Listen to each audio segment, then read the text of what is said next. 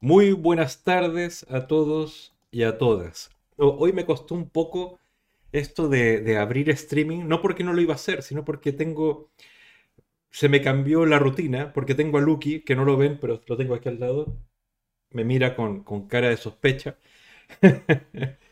Y como que tuve que improvisarlo incluso, o sea, encenderlo apenas volví del paseo con Lucky, etc. ¿Cómo está Chacho Molón? Ana, Rachelin, Tofu con piña, por supuesto, ahí siempre. ¿Quién más? ¿Me falta alguien? No. Somos poquitos hoy, lo sospeché. De hecho, tenía previsto poner tweet y hacer todo eso y se me olvidó. Apresuré una historia en Instagram y Sansan. Cotofu con Peña dice, con los bailes que se monta pachístico a la hora del streaming. Bueno, es un poco porque la música del streaming me anima. Y de hecho, mira, soy un tonto. Yo estaba escogiendo música para poner hoy. Siempre la escojo. Y escogí un tema que me es muy significante y me hizo llorar. Entonces me cambió totalmente el tono de lo que quería hacer. Entonces cambié al Surfing Bird por los Ramones y también por The Thrashers, ¿no? La banda original, etcétera, para que lo escucharan. ¿Cómo estás, Jorge? Hace tiempo que no te veíamos por acá. José, ¿cómo estás? ¿Cómo estás? ¿Cómo estás, José Working Ranger? Ay, ay, ay. Hoy hablaremos de muchas cosas. O sea, que tenía previsto... las hojas de la planta. Tengo previsto hablar de varias cosas importantes. ¿Vale? Y ustedes mandan... Mira, sabía que me faltaba algo, ¿no? Tengo la música de fondo que me ayuda a sentir que hay menos silencio. La voy a poner ahora, mientras les hablo, para que vean que cada vez que tengo un ritmo de día y se cambia esa estructura, en este caso por Lucky, que lo estoy cuidando estos días, se me apresuran las horas. O sea, ya no tengo el mismo tiempo que antes para hacer cosas. Vale. Ahí tenemos musiquita de fondo, solamente para que nos acompañe un poquito. Algunos de estos días voy a escoger mejor música de fondo, pero que no me gusta que me silencien luego el streaming. Pero bueno, ya empecemos. José Working Ranger dice, hola Ana, ¿la acción que me proponías es en Madrid o en Barcelona? Creo que por cercanía, José Working Ranger te habrá estado invitando para la de Barcelona, que nos queda como a 2 horas, 3 horas de Zaragoza, y eso sería el día 9 de enero, ¿no? 9 de, no, perdón, miento, 16 de enero. ¿Dónde está Lucky? Es que no tengo todas las cámaras que tiene Aida. Lucky está precisamente aquí, tengo un sillón, yo no sé cómo mover esto, pero no lo van a ver, no lo van a ver, está justamente echado al lado mío, es aquí. Calladito, porque en cualquier chico rato me va a pedir salir a la calle y no se puede porque vivo en un cuarto. No se puede, no le puedo abrir la puerta, no puede haber un free Lucky. ¿Qué estoy leyendo? Vale, están hablando acerca del acto este de Chilombo Sam, ¿cómo estás? ¿Cómo estás en tu nueva vida? ¿Cómo va todo por allá? Bueno, les converso. Primero que nada les voy a hablar acerca de algo poco aburrido. Quizás todo lo que digo que son datos y tal lo encuentro un poco aburrido. Pero bueno, la cosa es que acabo de recibir ahora mismo un correo del Eurogroup. No les voy a mostrar la web porque es así. Mira, no. A ver cómo la pongo. Espérate. Es que no había preparado nada. Aquí está.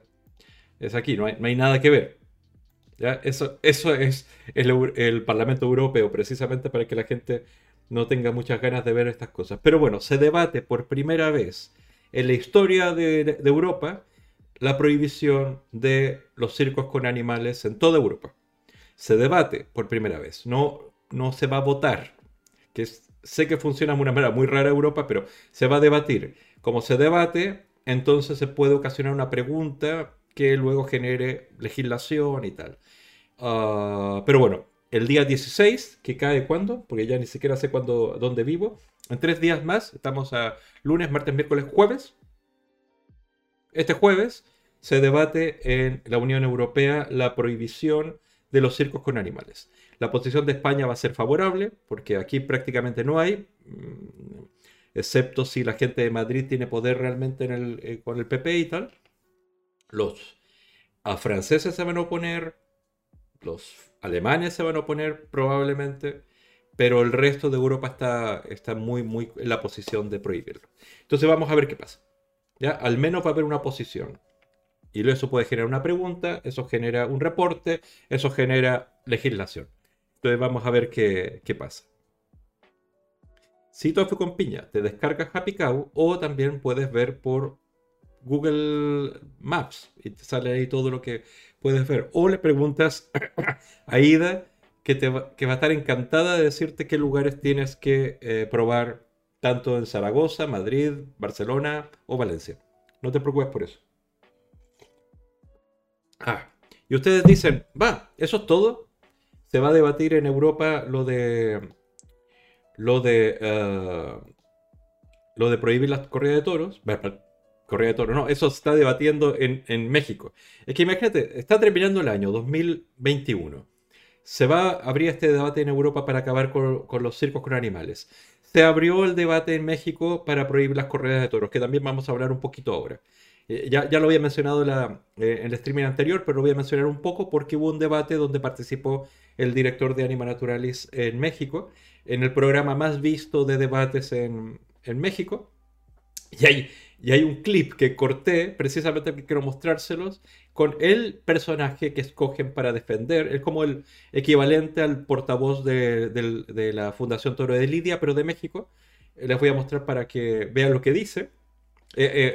Arturo, que es nuestro director allá, Arturo Berlanga, no dijo ni palabra, solo se puso a reír porque sabía que ese clip iba a dar pues vueltas por todas partes y lo tengo aquí para que lo vean.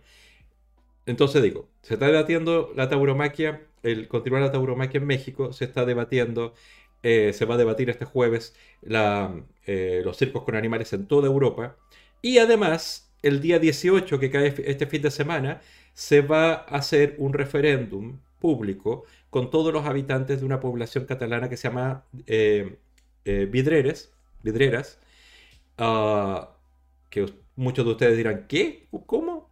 ¿Dónde queda eso? Es una población muy pequeña que tiene como 7.000 habitantes, no es muy grande, pero es uno de los lugares donde hay todavía toros, correbous, bous de estas fiestas populares con toros, en Cataluña. Es uno de esos 22 municipios, ¿ya? Es el único que queda en la provincia de Girona.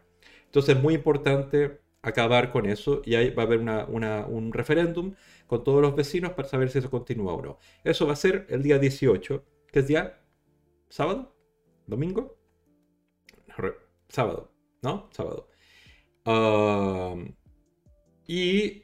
Por lo que leí ahora recién, es que Esquerra Republicana, que es el partido, digamos, independentista de izquierda, que es oposición al alcalde en este momento de Vidreres, estaba pidiendo que cada uno de los vecinos recibiera por correo, recibieran su buzón, los votos sí y los votos no. Y digamos que eso es irregular. Normalmente los referéndums se hacen yendo a un lugar, mostrando que tú eres vecino del lugar y votas, o online, por ejemplo.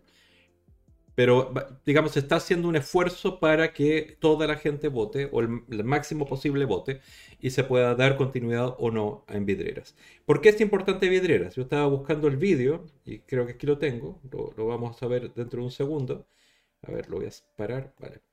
En el año 2019 hubo un suceso con un toro que se escapó de la plaza, lo vamos a ver ahora en un segundo, y eso generó un debate en toda Cataluña, abrió el debate nuevamente, hasta llegar a niveles que algunos políticos y algunas instituciones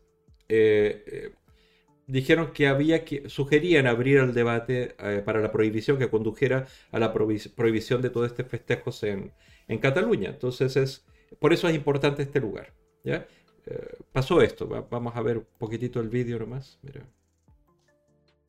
També domina aquesta situació alimentación más exigente. Y os digo...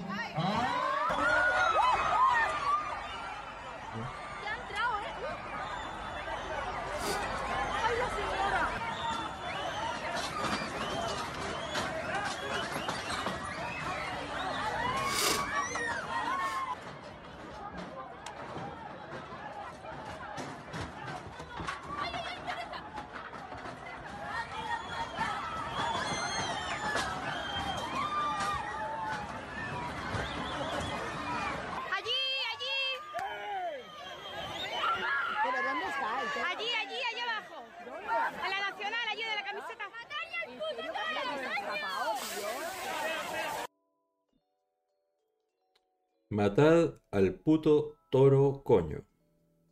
Esa es la cultura. ¿Qué pasó? Murió el toro, por supuesto, ¿vale? Pero el tema de seguridad es importante. Todos los temas que ponen en peligro la vida de las personas es importante, entonces genera un debate, genera posición de algunos políticos, etc. Entonces es importante. Y vuelvo al chat, porque Tofu con Piña está muy confundida. Tofu con Piña está muy confundida acerca de cosas. Mira, si tienes el pasaporte COVID, si tienes las dos vacunas, tienes el pasaporte COVID que lo puedes descargar en una app en el teléfono y puedes entrar a cualquier lugar. No te van a pedir ninguna PCR, excepto creo que si tomas avión. Si tomas tren, si entras a cualquier autonomía que tenga restricciones por pasaporte COVID, no te va a pasar nada. Lo que dice José Working Ranger es que en algunas... comunidades autónomas, como pasó en Euskadi y tal, los tribunales paralizan que se pida el pasaporte COVID porque legalmente, por la Constitución, no se puede restringir las libertades, y una de las libertades es el movimiento, reunión, etc. Sí se puede restringir algunas cosas, como por ejemplo vida nocturna, etc.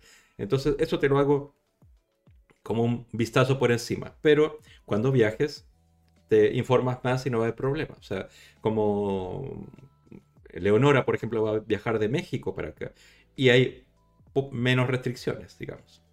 Pero bueno, vamos a ver. Tía Fría, ¿cómo estás? ¿Cómo estás? Rachelin, lo de agarrar la cola, lo explico un poco, es que los toros tienen muy mala vista. Se van guiando básicamente por el encuadre de sus cuernos, ¿no? Y corren sin importar dónde, por eso huyen básicamente. Y cuando tiran la cola, obliga al toro a intentar zafarse y da vuelta. Básicamente baja la velocidad, ¿ya? No es porque con la fuerza del hombre que tira la cola el toro para, sino que simplemente se trata de girar como para saber qué está pasando, y eso permite que cambie la dirección, pero... No es nada especial, ¿ya? No es poder y fuerza y todo eso. Entonces, claro, empezamos la semana un día lunes y ya hay un referéndum en Vidreres para acabar con los toros. Ya hay fecha para el primer debate histórico de los circos con animales en Europa. Yo vi un par de cosas más que voy a mencionar ahora. Pero estoy leyendo... Rachelin dice, jaja, gracias por el apunte. Aún así no creo que sepa que eso lo sepa quien lo hace. A ver, yo creería que es maltrato animal tirarle la cola al toro. El reglamento dice que no se puede tocar al toro. Pero, por supuesto, hay algunas personas que tienen permiso porque son los que manejan al toro, los pastores, básicamente. No sé el rol de esa persona. Pero bueno, es así, es así. Y José Working Ranger tiene razón en ese apunte. O sea, a ver, tenemos que recordar que casi todos los lugares donde se celebra este tipo de cosas aún existe la creencia de que pruebas tu masculinidad haciendo cosas osadas, ¿no? Como esta, ¿ya? Como... enfrentar al toro, jugar con el toro, burlarlo, o agarrarle la cola, acercarte, ¿no? Arrimarte, como también dicen los toreros, ¿no? Que se arrima tanto que se moja de sangre del toro. Qué valiente que es. Entonces, aún se considera que ese tipo de actitudes son para probar masculinidad, ¿no? Y es así. O sea, es así, y así será durante un tiempo, hasta que cambia las generaciones y cambia la cultura. Pero básicamente creo que algunas de las aficiones que tiene, voy a hablar de España en particular, pero son en muchas partes del mundo, perpetúan precisamente eso, ¿no? Esa masculinidad tóxica que le llaman, ¿no?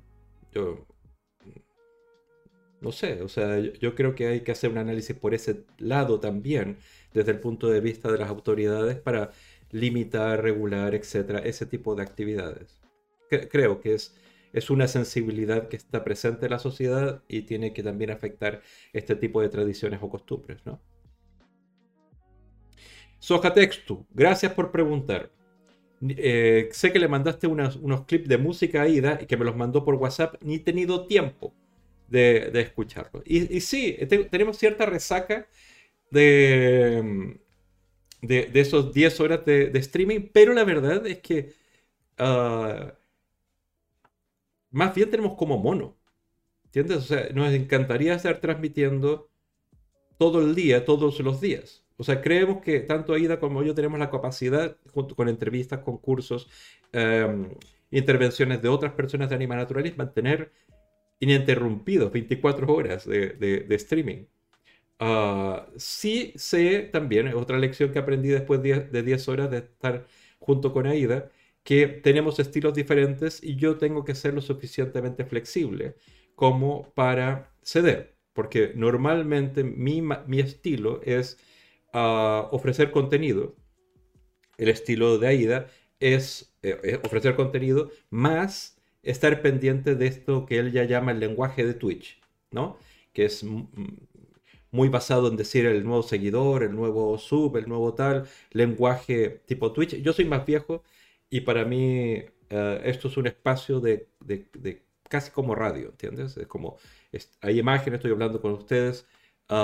Me detengo, hablo con ustedes a través del chat, pero mi estructura mental es básicamente radio, por así decirlo. La estructura mental de Aida, que es más joven, tiene ¿cuántos? 14 años menos que yo, es Twitch. Entonces hay un lenguaje y una forma. Cuando estuve viendo a Sekiam, por ejemplo, que estuve viendo un poco su streaming, entendía que se refería a Aida con el lenguaje Twitch, que es así, juvenil, mucho más liviano, divertido, habla mucho más del canal que del contenido que quieran hablar. Se puede hacer conversación acerca de nada, ¿no? De hablar, cháchara.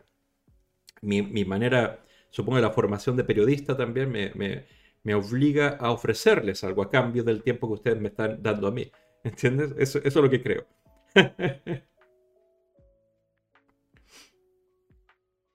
Oh, Jorge, el otro día se rajó su perro con una alambrada y tiene la pata coja.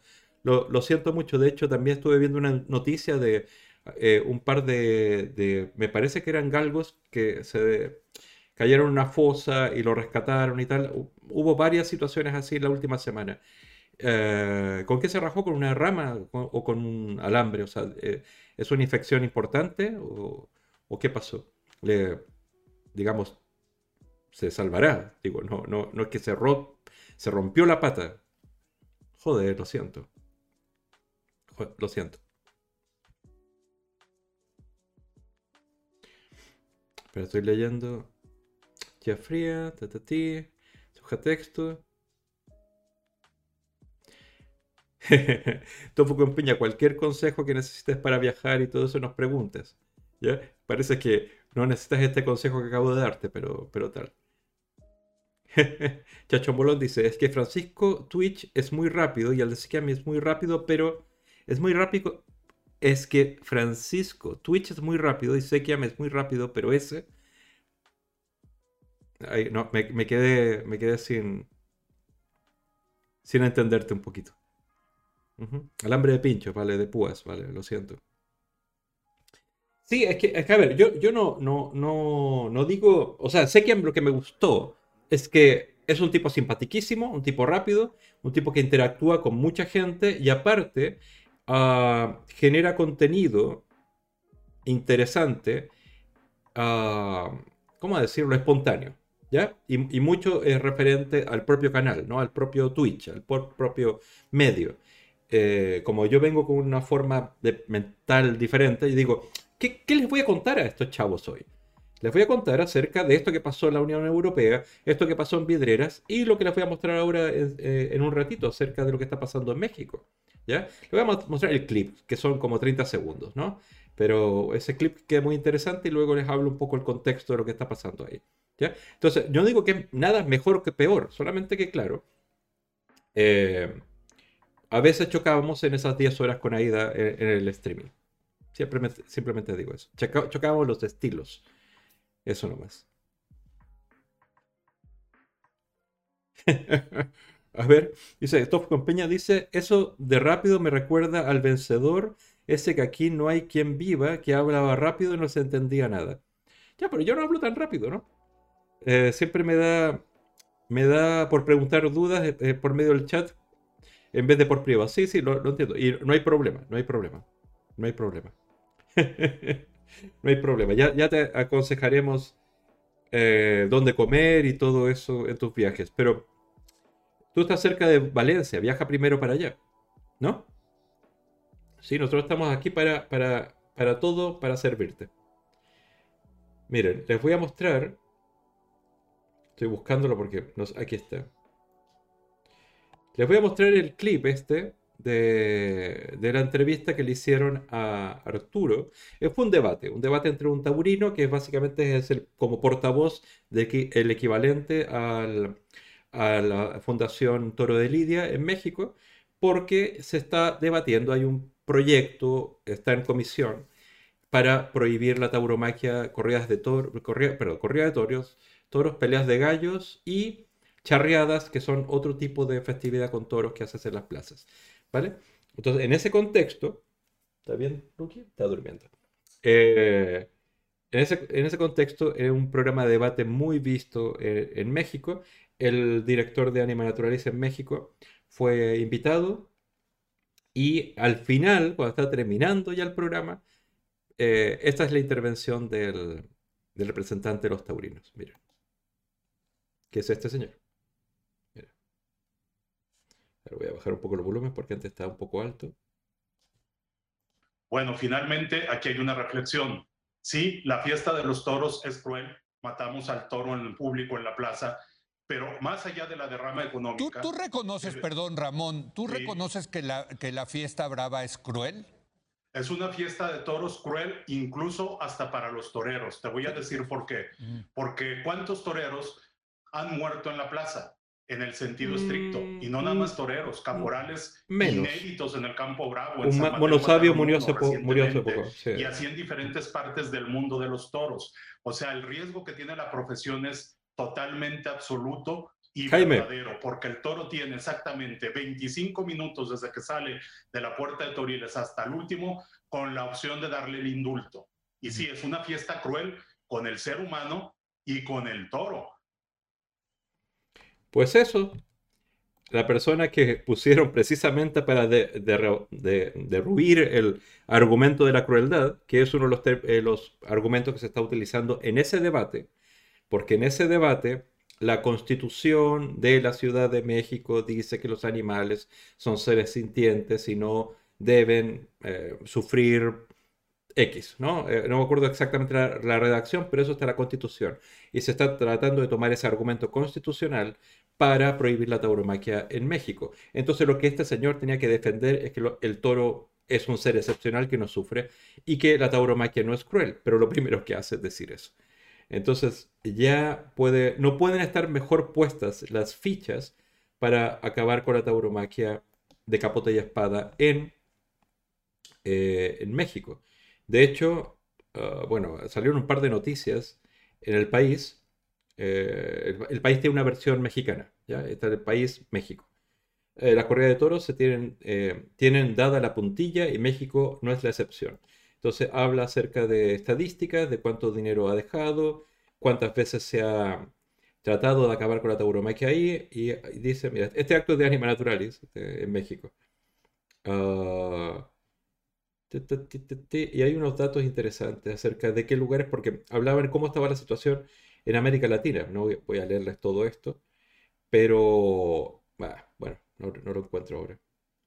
No lo encuentro. Quizás estaba en este otro artículo, que también Ciudad de México abre la puerta, prohíbe las corridas de toros. O sea, está llenando planas, está llenando espacios. El país, en México, se publica impreso también, ¿no? Eso es lo que quiero decirles, que hay una versión México del país. ¿Qué importancia tiene a nivel político? Es considerado el periódico de los descendientes españoles en México. Entonces, precisamente aquellos que son más taurinos son el periódico que leen. Entonces, había dicho, este es el tercer intento de acabar con las corridas de toros en la capital, Sonora, Guerrero, Coahuila, ya las prohíben, ¿ya? Mientras que están declaradas bien cultural, igual como en España, en Tlaxcala, Aguascalientes, Hidalgo, Querétaro, Zacatecas, Michoacán y Guanajuato. Guanajuato es, junto con Guadalajara, los estados más taurinos allá. Pero bueno, se va a llevar al pleno en los próximos días. También aquí hablaba acerca de Bogotá en Colombia, porque el alcalde anterior hizo lo mismo que la de Oviedo aquí, que no renovó el contrato a los taurinos, entonces no hubo corrida de toros durante todo el periodo en que él gobernó, Gustavo Petro. Ahora cambió y bueno, ahora hay corrida de toros, pero creo que hubo como dos, o sea, está cayendo. Hola Jaime, ¿cómo estás? No te había, o sea, te vi, pero estábamos viendo el vídeo. Ay, ay, ay. Sí, ustedes se ven a cada rato, Rachelin y Jaime. Ay, ay, ay. Jorge le decía algo de que el rejoneo era más bonito que la corrida de toros. A ver, es raro lo que dices, porque, a ver, el rejoneo y estilos similares al rejoneo, como el toro coleado, las charreadas, el rodeo, tanto las gauchadas en el caso de Argentina, el rodeo en el caso de Chile, la fara de boi en Brasil, las charreadas en el caso mexicano, el toro coleado en el caso venezolano y colombiano, son como versiones del rejoneo español, ¿no? Y son más populares porque están en más países que la tauromaquia capota y espada. Pero no creo que sea porque sea más entretenido. Tiene una raíz mucho más cercana y más entendible con la vida rural, ¿no? Por la doma, ¿no? Por la ganadería y todo eso. Entonces, sí podemos ver raíces mucho más claras ahí, que uno lo puede ver en el contexto, ¿no? En la historia reciente. La tauromaquia cada vez se distancia más de cualquier sentido nacional y regional. Las fiestas populares, como indico, va a costar un poco más quizás acabar con ellas. Están moviendo mucho más dinero, hay más de ellas en España, pero bueno, es un camino poco a poco, como en Vidreras, que ahora van a votar si continuar o no, ¿no? O sea, poco a poco, poco a poco, poco a poco. Chelombo Sam dice, no veas al taurino, si es que ellos mismos se muestran como incultos hasta en lo que quieren defender. Más tonto y nace corcho.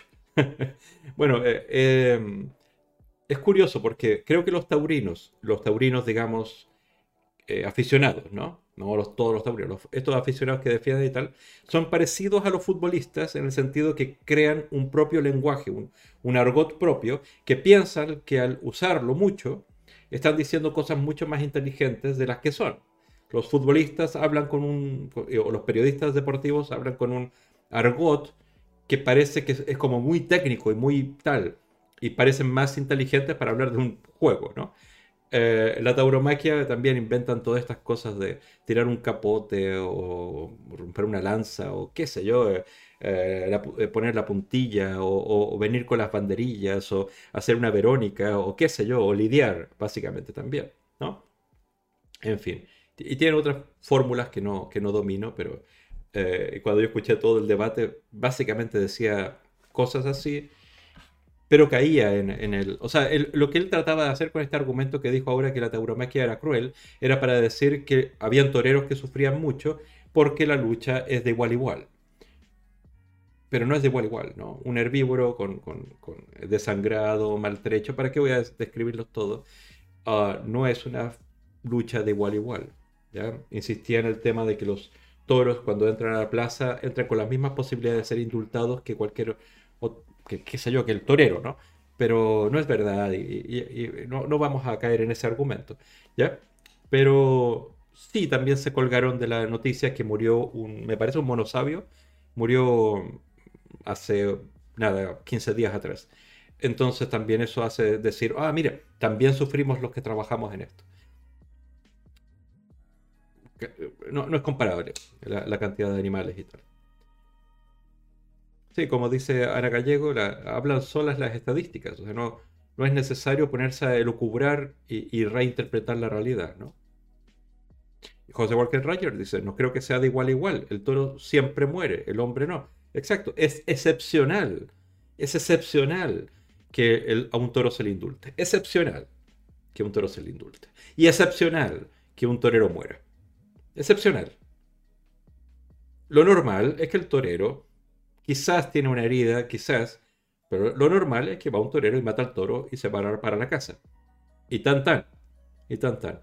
No es, no se sostiene ese argumento, para nada. También había otra noticia que la leí hoy, no sé si hace un tiempo más, pero esto no lo sabía, lo sospechaba pero no lo sabía. Que Ayuso, bueno, Ayuso salta al ruedo, ¿no? Ha entregado más dinero a la tauromaquia, que González y Cifuentes, o sea, los presidentes de la Comunidad de Madrid anteriores, y le da menos exigencias por ayuda. O sea, básicamente está regalando dinero.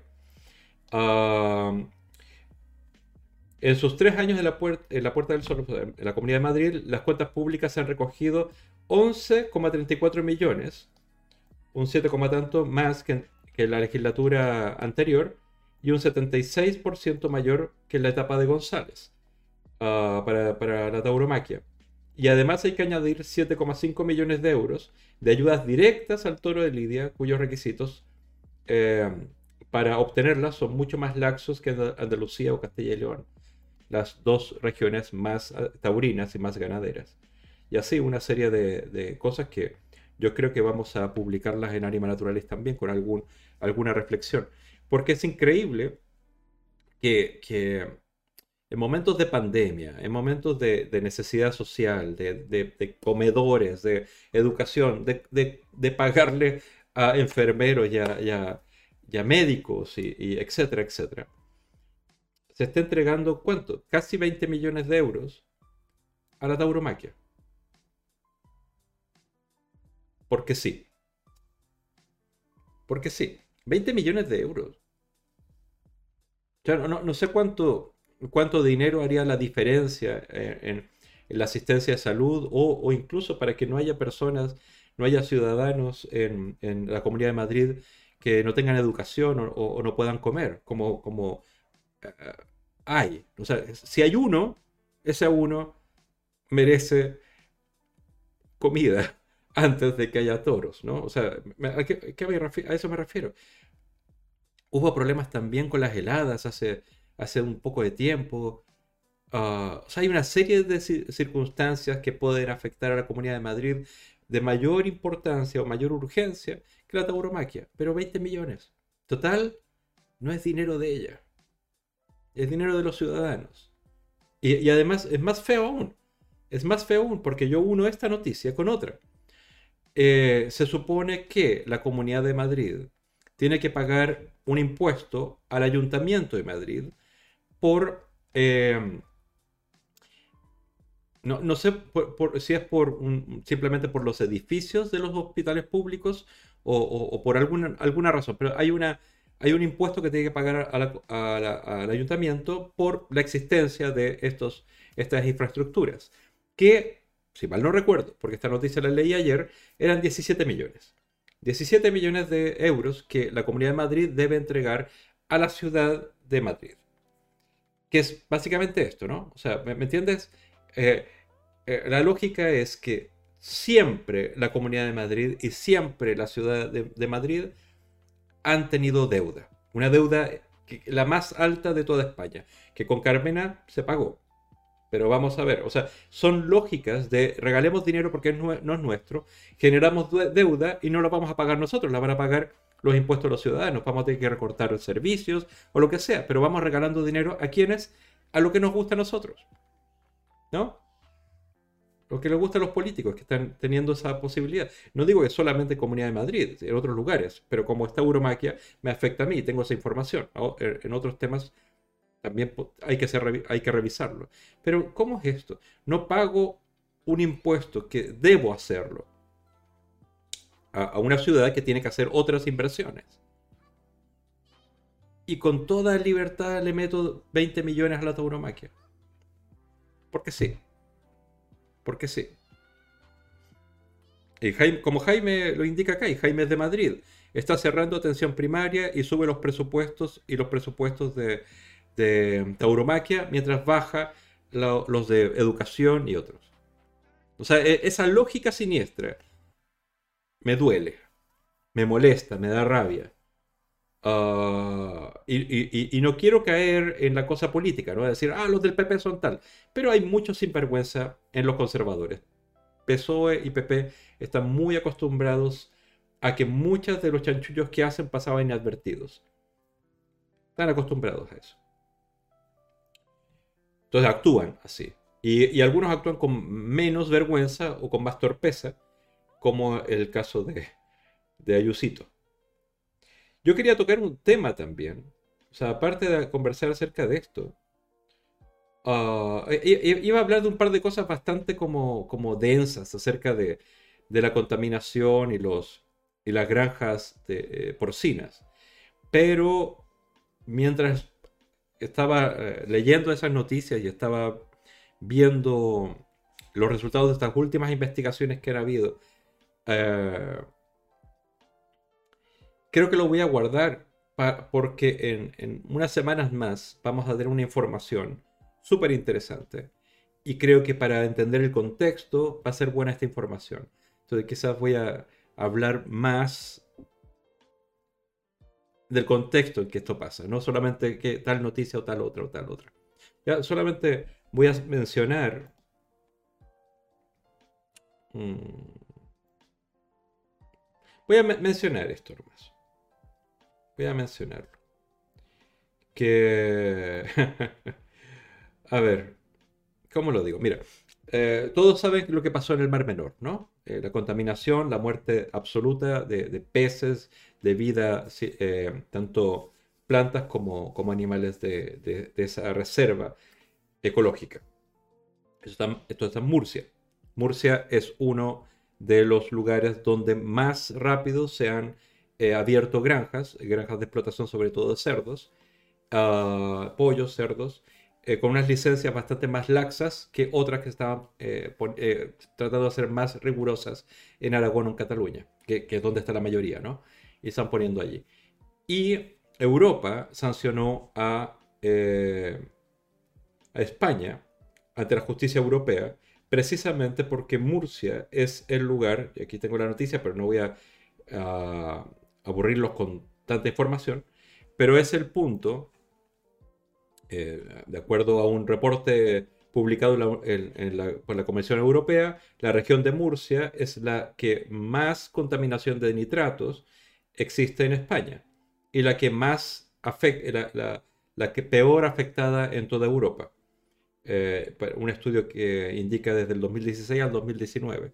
Entonces se amonestó a España, básicamente, con una multa, ¿vale? Pero eso en un contexto donde España es el segundo productor más grande de Europa de cerdo, donde la acumulación es enorme, porque no hay límites en este momento para las industrias, para las granjas industriales, tanto en Murcia como Aragón, como en Cataluña. Y eso lo estaba viendo ahora, salió un estudio a nivel europeo que decía algo así como que que unas pocas empresas, sobre todo lecheras y de carne, contaminaban más que países completos. Y una de esas empresas, de las principales empresas más contaminantes, es española, que es el Coren Group, que es de Galicia. Ya es pollos, vacas, cerdos. huevos, leche. Es la empresa número 17 más contaminante de toda Europa. El país que más contamina no es España, sino que es Francia, pero no nos quedamos atrás, ¿no? Porque, sobre todo porque se concentra mucho la contaminación en unas zonas como Murcia, como Aragón. Entonces, en este contexto vamos a resolver una investigación que alguien ya coló, alguien ya puso una foto en Instagram, pero no lo voy a mencionar, que puede hacer entender de qué trata todo esto. Pero el próximo año va a ser, como dice Aida, se vienen cositas. Y va a ser súper interesante. Súper, súper, súper interesante. Voy a volver al chat porque Jaime dice que es de coña. Y encima que diga que no hay dinero para educación pública universal mientras destina 20 millones y no se dice nada. Es verdad. Es como la pregunta es, ¿dónde están las prioridades? ¿Ya? Si vas y consultas el programa de Ayuso y crees entender que esas son las prioridades, ni siquiera esas prioridades son las que se aplican otras. Entonces es como, no hay como un documento para afinarlos, ¿no? Para decir, oye, pero este debiera ser la hoja de ruta, ¿no? Pero no, es otra. En fin. Jorge dice, pero también se destinan millones al animalismo y no se dice nada. Jorge, es que sé que he escuchado eso de la Federación de Caza y de otras publicaciones como Jara y Sedal, pero no es verdad. No es verdad. O sea, se agarran como de un hierro ardiente hablando del presupuesto que está destinado a la Dirección General de Derechos Animales. Por ejemplo, que alcanza como 1 millón, creo, 900 y pico, una cosa así. Creo que es como 1 millón de euros de presupuesto que tiene esa dirección, ¿ya? 1 millón, ¿ya? Pero si te fijas cuánto está destinado, por ejemplo, a la caza, que eso te afecta a ti, o a la ganadería, o a la tauromaquia, 1 millón es como para los chicles, ¿ya? Y no hay otras ayudas. Si entendamos que esa ayuda es animalista. Los animalistas, tipo Anima Naturalis, la organización que presido, no recibe cero, o sea, recibe cero dinero de ninguna institución del Estado. Los únicos que debieran recibir dinero y no lo reciben. Y no te digo cantidades porque son bastante menores, de parte de los ayuntamientos sobre todo, son las protectoras de perros y gatos que recogen animales o esterilizan animales que están en situación de calle. Eso, según la ley, es responsabilidad del ayuntamiento. Y el ayuntamiento debería pagar eso, pero no lo paga. Porque lo hacen ONGs. Algunas reciben ayuda, por supuesto, o permanente, un presupuesto anual, o de vez en cuando. ¿Pero millones? ¿Really? ¿Dónde están los números?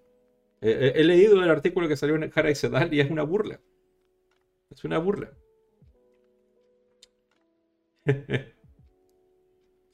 Ana Gallego dice panchístico. Te he pasado por mensaje directo en Instagram un video que cuenta que están difundiendo para denunciar. Es como hacer decoración navideña con colas de animales, aunque no es una cuenta de España. Lo voy a ver para otro Twitch mejor, porque normalmente apago el Instagram porque si no tengo muy poco ancho de banda. Pero es interesante eso. De hecho, tengo preparados 2 vídeos que son como comerciales de televisión navideños que tocan el tema de los veganos, ¿ya? Un poco en burla, pero quería ponerlos para que lo conversáramos, ¿no? No de España, sino de uno de Suiza y el otro no me acuerdo de dónde sea. Pero eso.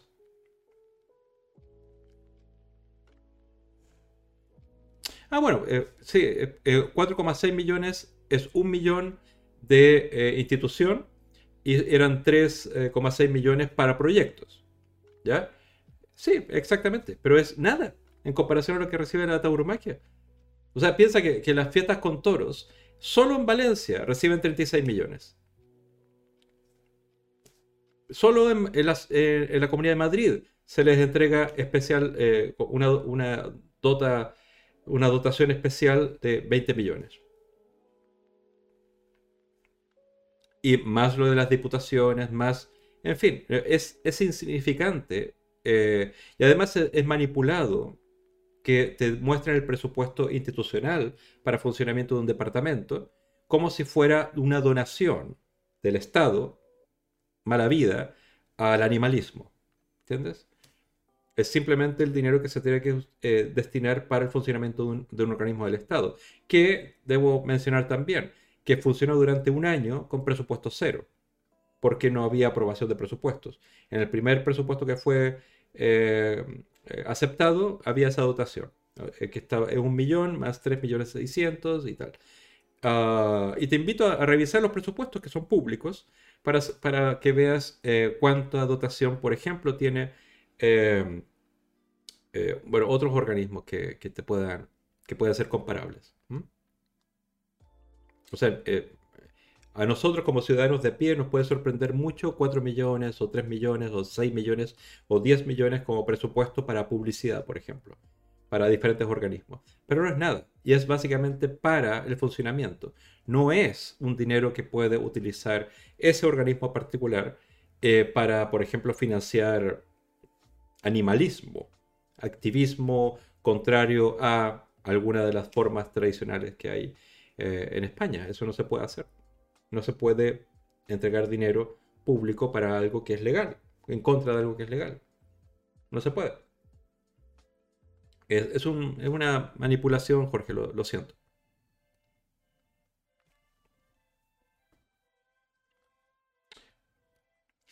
No, Jorge, es imposible que lo hayas visto en la BBC.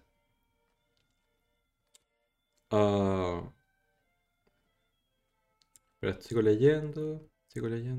Rachelin dice, pues entonces te debería indignar que se destine tanto dinero a la tauromaquia en lugar de ayudar a los ganaderos y agricultores. Sí, es que, digo, las prioridades están mal puestas y ustedes saben, o sea, yo sé que soy un friki y leo o trato de leer los presupuestos y las leyes y las tonteras de estas, ¿no?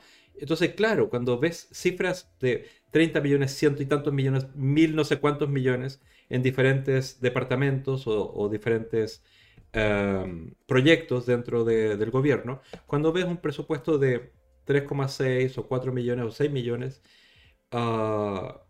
es básicamente para pagar sueldos altos. Es verdad, todos los funcionarios públicos que trabajan en el gobierno tienen sueldos altos, todos los diputados tienen sueldos altos. Pero para el funcionamiento, tanto de oficina como de empleados, que creo que a ver, el primer año que no había presupuesto estaba Sergio solo, luego se le destinaron 2 personas, 2 funcionarios, y ahora creo que tiene un equipo como de 4 o 5 personas, creo, pero además tiene que viajes, etcétera, etcétera. Ahí está ese presupuesto, que parece mucho, pero te juro que no lo es. No es porque yo esté defendiendo mi espacio.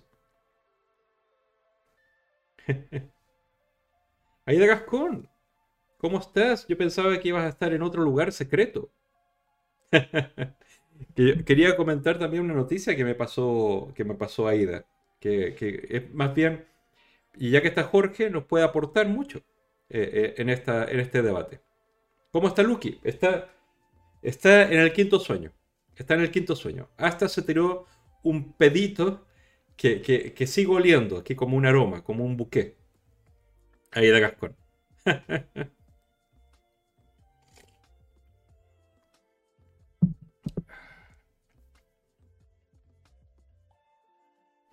Ana Gallego, ¿es verdad lo que dicen? Que claro que no es una fortuna, pero destruye tu argumento de que los animalistas recibimos más que los agricultores, por ejemplo. Los agricultores reciben una cantidad de millones que puede financiar un país pequeño. O sea, solamente por las PAC. O sea, solamente por las ayudas de la política agraria común. Luego ya vienen otras ayudas de diputaciones, etcétera, etcétera, etcétera. Pero ese dinero sé que va destinado específicamente al uso de la tierra. Es decir, y es por cuotas. Y hay mucho manejo y robo por entre medio. Pero se supone que el dinero es destinado para que la tierra utilizada para ganadería o agricultura no sea utilizada para otra cosa. Ese es el destino filosófico, básicamente, de esas ayudas PAC. Pero los dueños de la tierra a veces no son los que lo trabajan y el dinerito llega al dueño de la tierra, por ejemplo, ¿ya? Y además hay cuotas. Entonces a veces se destina más dinero, como un trozo de dinero más grande, a los más grandes ganaderos o agricultores en lugar de los pequeños. Es verdad eso. Pero que el trozo de torta que se lleva la ganadería es bastante mayor que la del departamento que maneja Sergio García, es una verdad que ni siquiera tengo que defender. Ahí están los números. Pero bueno.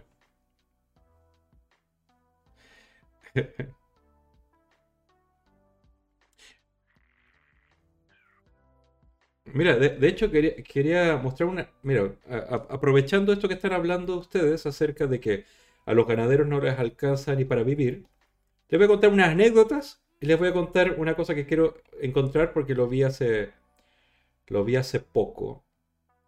A ver, ¿dónde estaba esto? Que es acerca de... Uy. Que era acerca de... Ay, ay, ay. De cuánto... Espera, a ver si lo encuentro. De cuánto se producía, cuánto ha crecido la producción ganadera por rubro. Acá está, creo. Vale, es que solo lo muestro para generar una duda. Simplemente. Miren. Aquí está cuánto ha crecido el sector cárnico lácteo desde el 2005 hasta ahora, ¿no? Las aves de corral, lácteos, porcino, vacuno, ¿ya? Y a ver si les llama la atención esto. El lácteo ha crecido poco, un 10%. Pero el consumo europeo de leche ha bajado casi un 20%. Se exporta cada vez más. Y se importa cada vez más. Entonces, ¿por qué una Europa, los 28 de Europa, producen lo que exportan, y no es para consumo interno? Exportan la mitad, exportan casi el 100% de las aves de corral, más de la mitad del porcino, casi la mitad del vacuno de Europa, pero después importan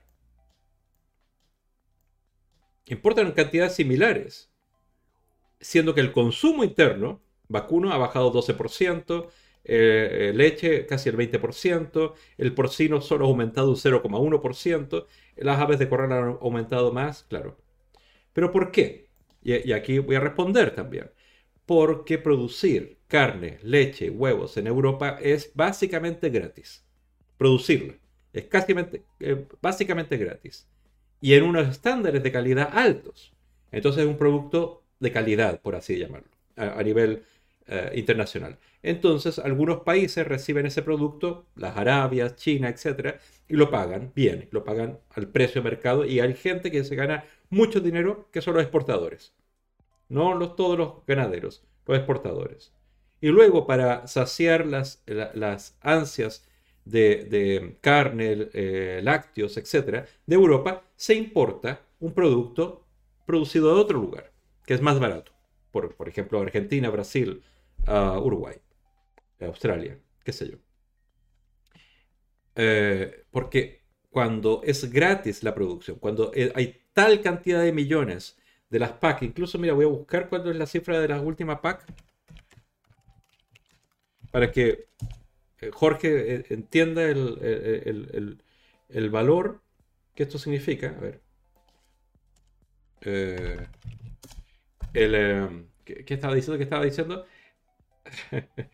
Es básicamente porque Europa se transformó en exportador, precisamente porque sale muy barato y ganas mucho dinero por el cambio, o sea, de estar vendiendo algo que está subvencionando Europa. Ahora, es verdad, Jorge, que hay cantidad de ganaderos, Agricultores que no se pueden ganar la vida porque son minúsculos, son pequeños, son familias, son grupos pequeños, empresas pequeñas. Porque el que gana el dinerito siempre es el grande. Siempre es el grande. Y cuando lucha por sus derechos y aumentar las ayudas y tal, pone el tema en la prensa y tal. Y son los ganaderos pequeños los que van a la calle o los tiran la leche en los supermercados, etc. Pero siempre el beneficio lo recibe el de arriba. Siempre. Es así. Mira, aquí encontré la última reforma de la política agraria común, del PAC, política agraria común, otorga a España la cifra de 47.000 millones. 47.000 millones a repartir entre ganaderos y agricultores españoles. 47.000 millones. 47.000 millones. Creo que bastantes veces más solo esta ayuda que 4 millones que era lo del departamento este animalista de Sergio García. Ahora, ¿cómo se reparte esto? Por cuotas. ¿Ya? Se entrega a las diputaciones o a las comunidades autónomas o al Ministerio de Agricultura y reparte. ¿Quiénes reciben mejor parte? Ya te lo puedes imaginar. Pero que este dinero se destina de dinero público, se destina. Es así. Es así.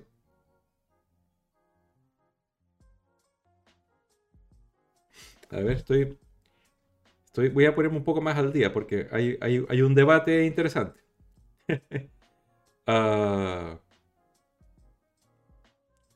A ver, Jorge le dice a Jaime, mira, he sido y soy ganadero desde que nací. Para que ahora vengas a decirme que no sé. Los ganadores y pastores están arruinados y trabajan más que nadie. Solo ganan dinero los ganaderos intensivos, que es una mierda. Coincido que es una mierda y coincido que sí, ganan más. ¿Tienen derecho los ganaderos y los pastores, etcétera, a recibir ayudas? Lo tienen. ¿Tienen que organizarse mejor? Quizás. Puede. Pero parte de estos 47.000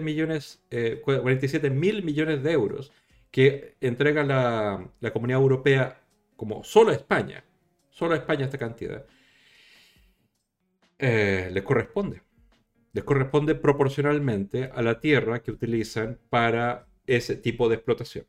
¿Ya? Se tiene que postular, por supuesto, y hay que completar una serie de cualquier persona, o sea, tú mismo podrían postular a través de la web del Ministerio de Agricultura, que llenas un formulario y tal.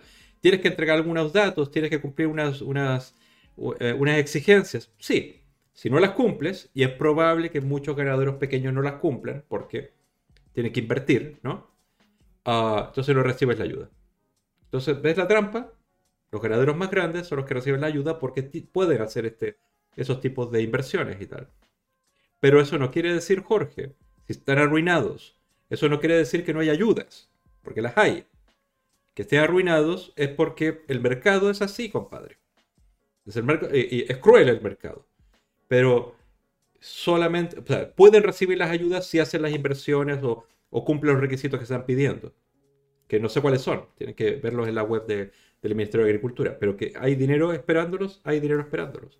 O sea, yo una vez me revisé todas las empresas que estaban recibiendo dinero PAC en España para simplemente hacer la limpieza de cuáles de ellas entregan dinero a la tauromaquia, ¿vale? Al toro de lidia. Y claro, ahí hay empresas que reciben 250.000 euros, hay otros que reciben solo 2.000, y así. Hay una serie de circunstancias que tienen que ver con las exigencias, pero que ese dinero existe, existe.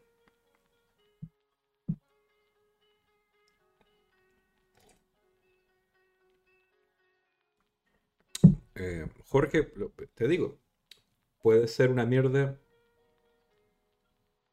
Yo no sé, yo no he postulado, ¿entiendes? Pero miré el formulario, lo abrí para ver qué exigencias habían y algunas son ecológicas, algunas son de precios, de bienestar animal, algunas por eso las que me interesaban, por eso las miré mejor, pero bueno, o sea, si es que no se entrega dinero tu explotación, por ejemplo, o la de otros que tú conoces, y cumple los requisitos, entonces deberían ponerse en manos de un abogado, porque ese dinero es para ustedes.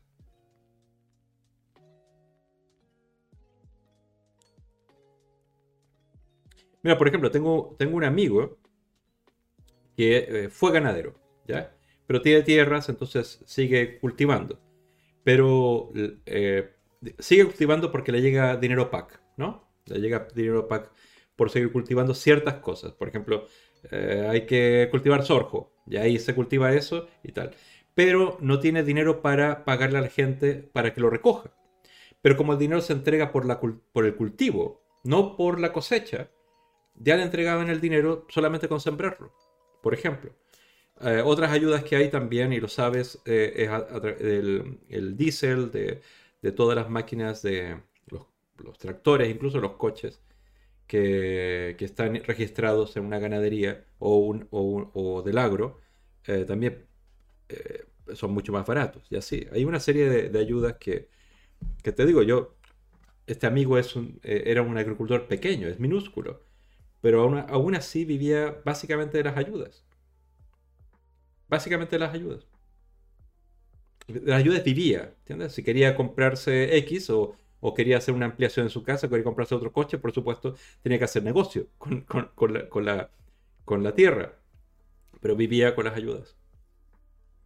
Y te digo, no es una persona extraordinaria, ni es un comerciante muy, muy especial.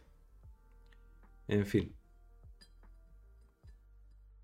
Sí, o sea, a ver, yo no quiero reducir este debate a yo tengo razón, tú estás equivocado, pero los hechos es que hay un...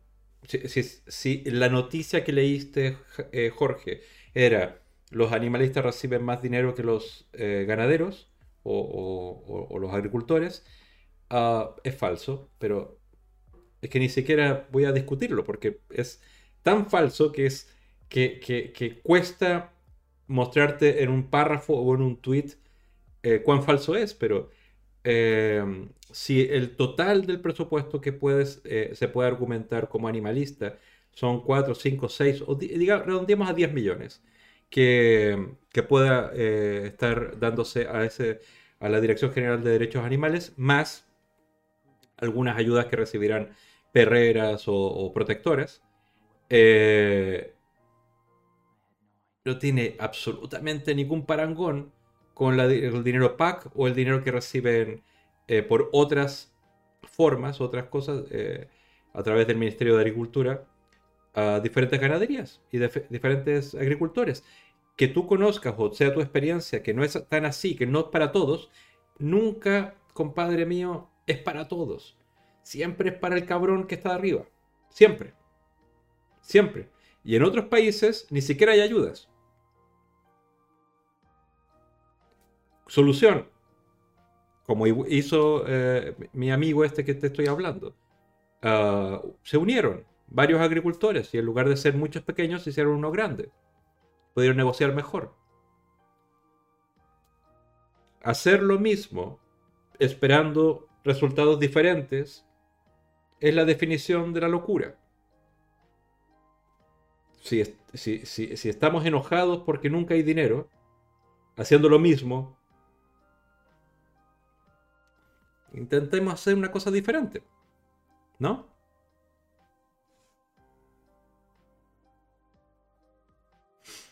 Sojatextu dice, habrá que actualizarse, gente. Los escribas se fueron a la mierda con la imprenta.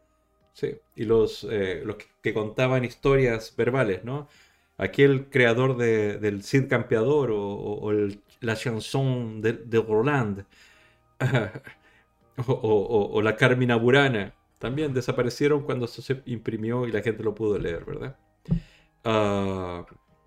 Pero hay, como insisto, y qué bueno que Jorge haya puesto estos temas, agricultura, tauromaquia, caza, una serie de cosas que son, digamos, las actividades más comunes de una gran parte de España, que es rural, todas ellas tienen cierta protección del Estado, tanto legal como con ayudas. El enemigo es el animalista. El animalismo es el enemigo, entonces hay que argumentar que ellos reciben más dinero. Lo que es imposible argumentar, es imposible.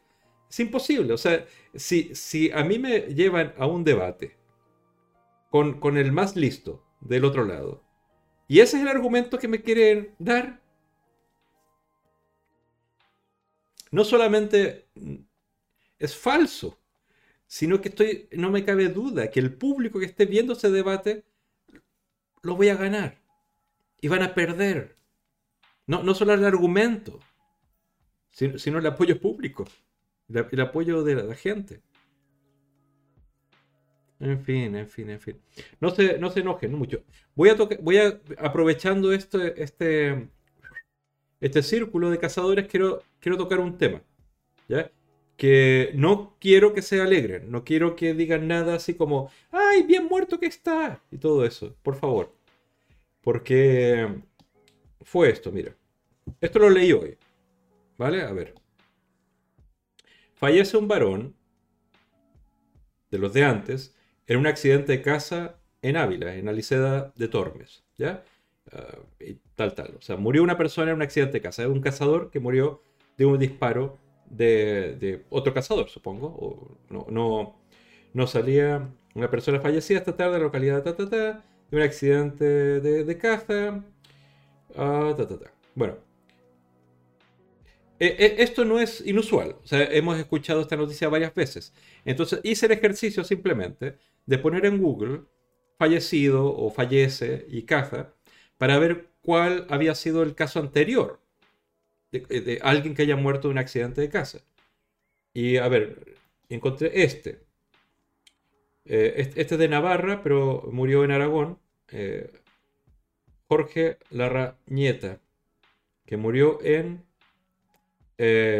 octubre.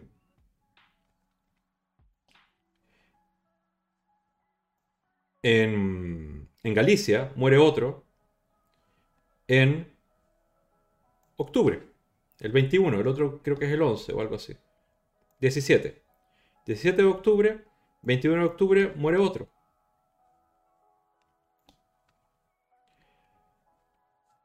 Monzón, que es Aragón, mató a un compañero en una batida el 19 de noviembre. Esto ya es lo de la...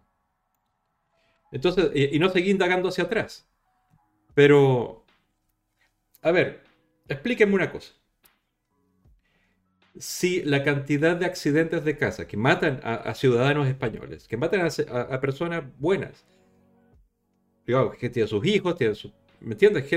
Gente normal.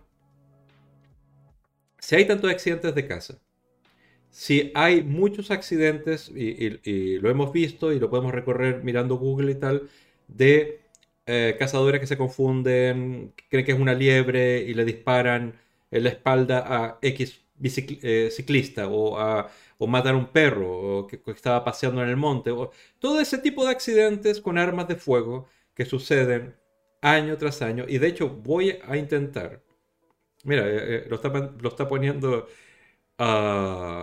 Jaime directamente, el contador de los accidentes de caza. Digo, si hay tantos accidentes de caza, ¿cuándo va a ser el momento en que digan, oye, tenemos que reformar esto? O sea, no puede ser que esté pasando tanto y tan a menudo esto. Espera, lo estoy abriendo acá.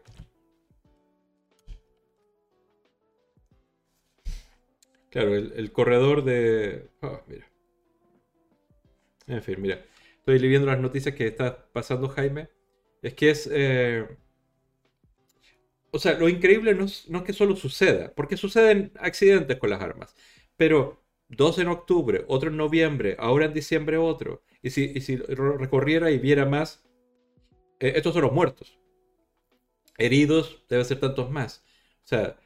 Uno de estos días vamos a hacer una investigación con Anima Naturalis, vamos a hacer la estadística total de cuántos muertos, accidentes directos e indirectos provoca la caza. No por decir cazadores malos, no, suceden accidentes, joder. cuando tienes un arma y estás yendo tras de una presa y estás con esa tensión y quizás con tus estados un poco alterados, no es raro que se tome alcohol, no es raro que sea gente, como en este caso murió alguien de 70 años que puede tener problemas de vista. No es raro que alguien de 70 años sus reflejos no sean los mismos de cuando tenías 20 y tantos. O sea, hay una serie de circunstancias que uno dice, hasta para conducir un coche te ponen como más tests, ¿no?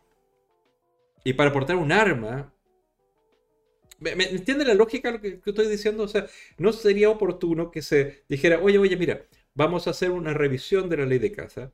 Quizás vamos a limitar el número de licencias, quizás vamos a condicionarla a ciertos test físicos, quizás de reacción o lo que sea, que vamos a ser más rigurosos en las leyes que permiten portar armas. O sea, que vamos a revisar esto porque está muriendo mucha gente.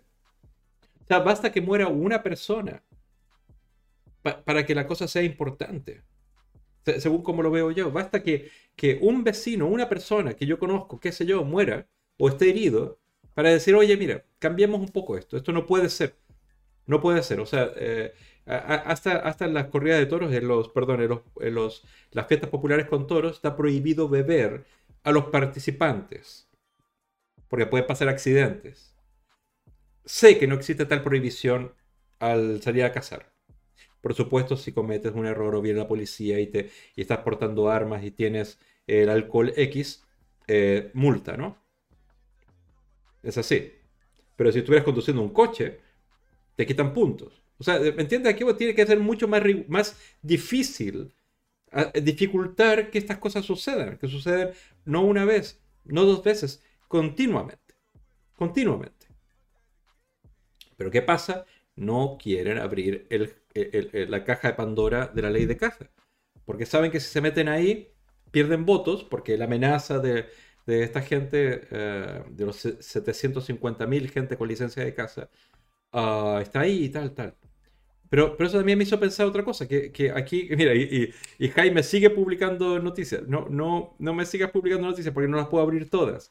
Básicamente la idea ya la tenemos, no es algo raro, no es algo aislado. Lo quiero unir con una noticia que me mandó Aida, que me dijo, oye, habla de esto en Twitch. A ver si la encuentro ahora. Mira, aquí está. Esta noticia es de Canadá, pero a ver si les da una idea de qué poder hacer aquí. Y yo quería preguntarle a Jorge, que está por ahí, porque algo que yo no he sabido encontrar es si existe un número máximo de licencias de caza en España o por autonomía, porque por lo que he leído es chip libre, o sea, no hay límite. Hay límite de presas que se pueden matar, pero no hay límite de licencias de caza, de gente que pueda tener esa actividad, según lo que he podido ver. Entonces, miren esta noticia, ¿ya? Ecologistas adquieren millonarias licencias de caza en Canadá. Compramos las vidas de los animales. Es decir, un grupo de animalistas, y creo que la cifra total del dinero que recaudaron estaba por acá, no sé. Pero bueno, recaudaron... Ah, 100.000, a ver. Vale, muy bien. Vale. Mira, es que en el fondo la lógica en Canadá es mucho más diferente que en España. Ahí se paga por matar X presas, ¿ya? Esa es la licencia, como tú tienes la licencia de matar X animales. Aquí tienes la licencia para matar y según qué autonomías te dan unas cuotas. Diariamente solo puedes matar uno de estos, dos de estos, o cada semana X y X. Eso es lo que entiendo. Depende de autonomía, depende de ayuntamiento, depende de todo esto.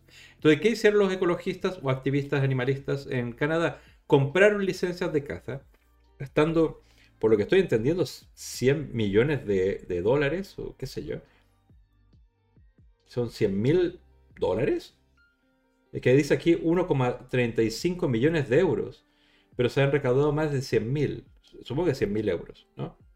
Pero lo que hicieron fue comprar licencias de caza para que no se cazara. O sea, básicamente si se puede tener un total de 1.200 licencias de caza, compro 1.000 y solo 203 personas pueden cazar. Entonces, eso me generó una idea, o sea, en el fondo, las licencias de caza en España valen 50 euros, o 40 euros, o 30 euros. Imagínate si todos los animalistas nos compráramos una licencia de caza para precisamente que los cazadores puedan cazar menos, ¿no? Porque la cuota de matanza supongo que se divide por licencias, ¿no? O imagínense, son 750.000 registrados, licenciados en la Federación de Caza. Imagínate si los animalistas nos compramos todos licencias de caza, que son baratísimas, y nos federamos y ponemos a un presidente de la Federación de Caza que sea animalista. No sé, es solo una idea, pero esto me hizo pensar porque PETA, por ejemplo, People for the Ethical Treatment of Animals, suele comprar acciones de empresas que hacen mal a los animales, como por ejemplo Loro Parque aquí en Canarias, compra acciones, una X cantidad que suficiente como para poder ir a las reuniones de accionistas. Y al ir a las reuniones de accionistas tienen el atributo de poder pedir cambios. O sea, por favor, que quede una nota que no queremos más tal, tal, tal, tal. Entonces eso necesita quedar en la memoria y eso en teoría tiene que ser discutido después por el directorio y todo eso. Entonces es para estar presente en las reuniones donde se toman decisiones sobre la vida de los animales. Entonces digo, voy a averiguar un poco más de cómo funciona técnicamente esto de las licencias acá, porque si es cosa de comprar masivamente licencias, compramos masivamente licencias. No es tan caro. Pero dudo que sea la misma lógica. Aquí pueden haber, qué sé yo, 10 millones de licencias y las van a dar. Eso no quiere decir que o sea, para taxistas hay un límite. No se pueden dar más licencias de taxistas. Para cazar, todas las que quieran. Debe haber un límite eso, ¿no?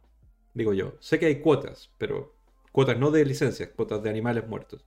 Pero mira, Jaime, y esta lista de enlaces que me estás pasando por el chat, que lo voy a cortar y lo voy a pegar, me la puedes mandar por correo, ¿ya? Para tenerla. Y, ¿quién está manteniendo esta lista? ¿Tú o otra organización? ¿Me lo puedes ayudar? ¿Cómo se llamaba la Federación No Caza? La plataforma de No Caza. ¿Me lo puedes decir?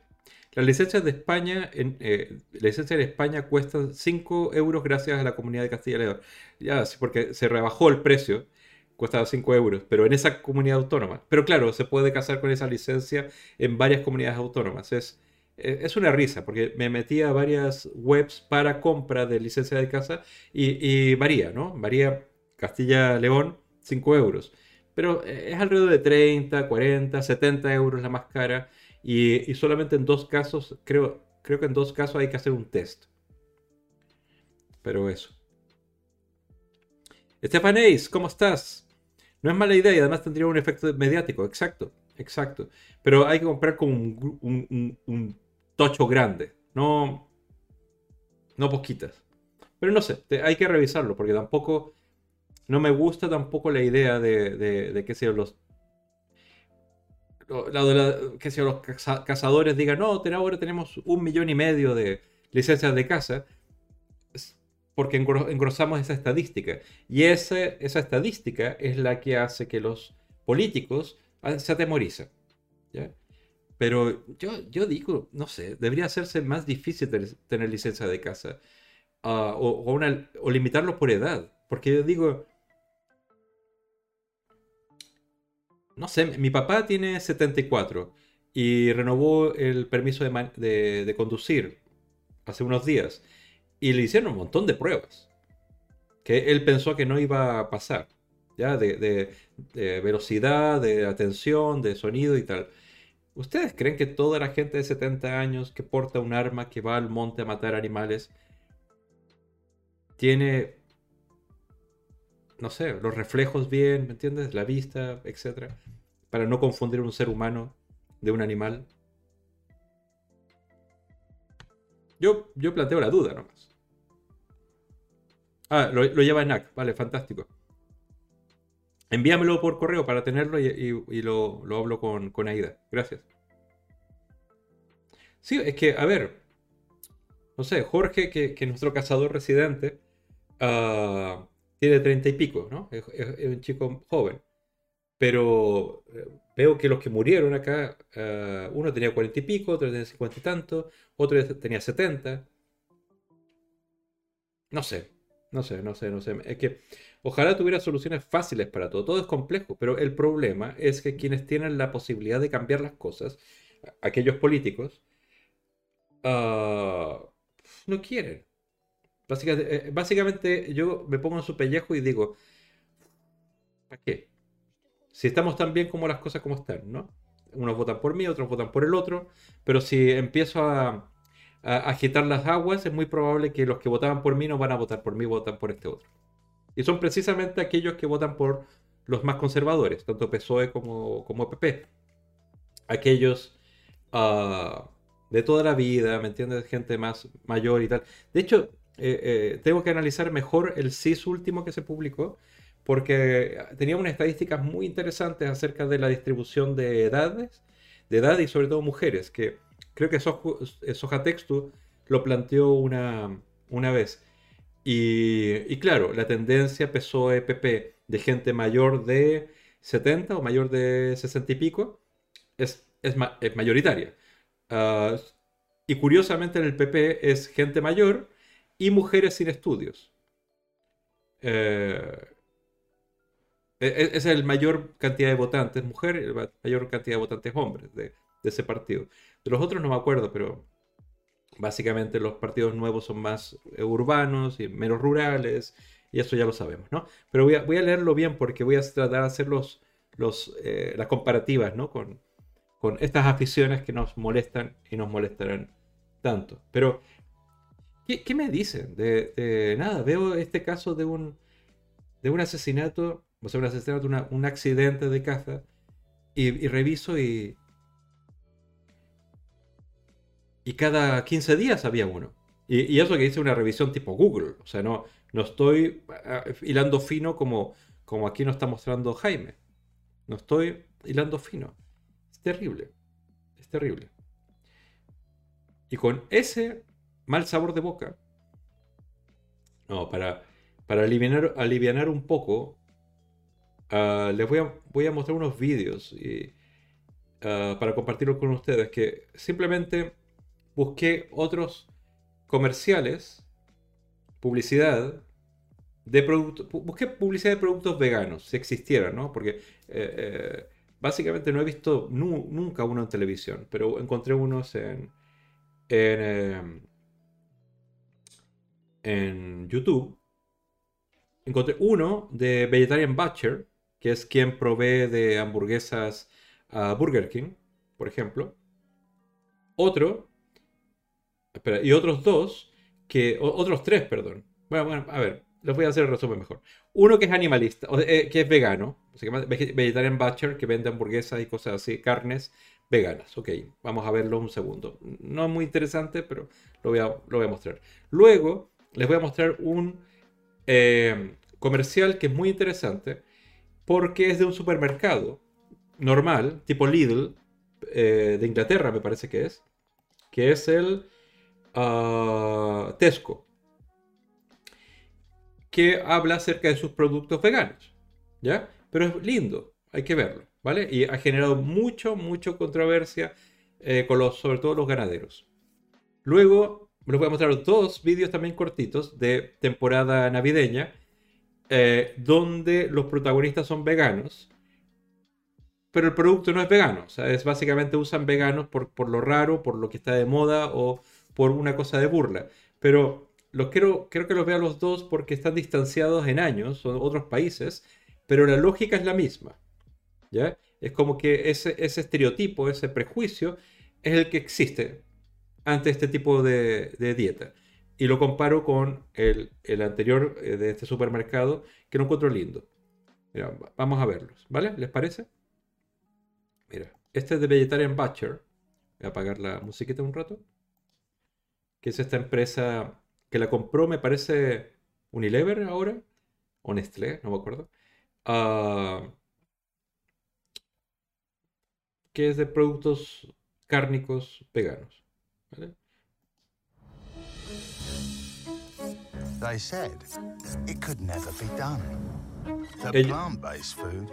Espera, voy a tratar de buscar. Es que no tiene subtítulos. Dice, ellos dijeron que, nunca se podía haber hecho.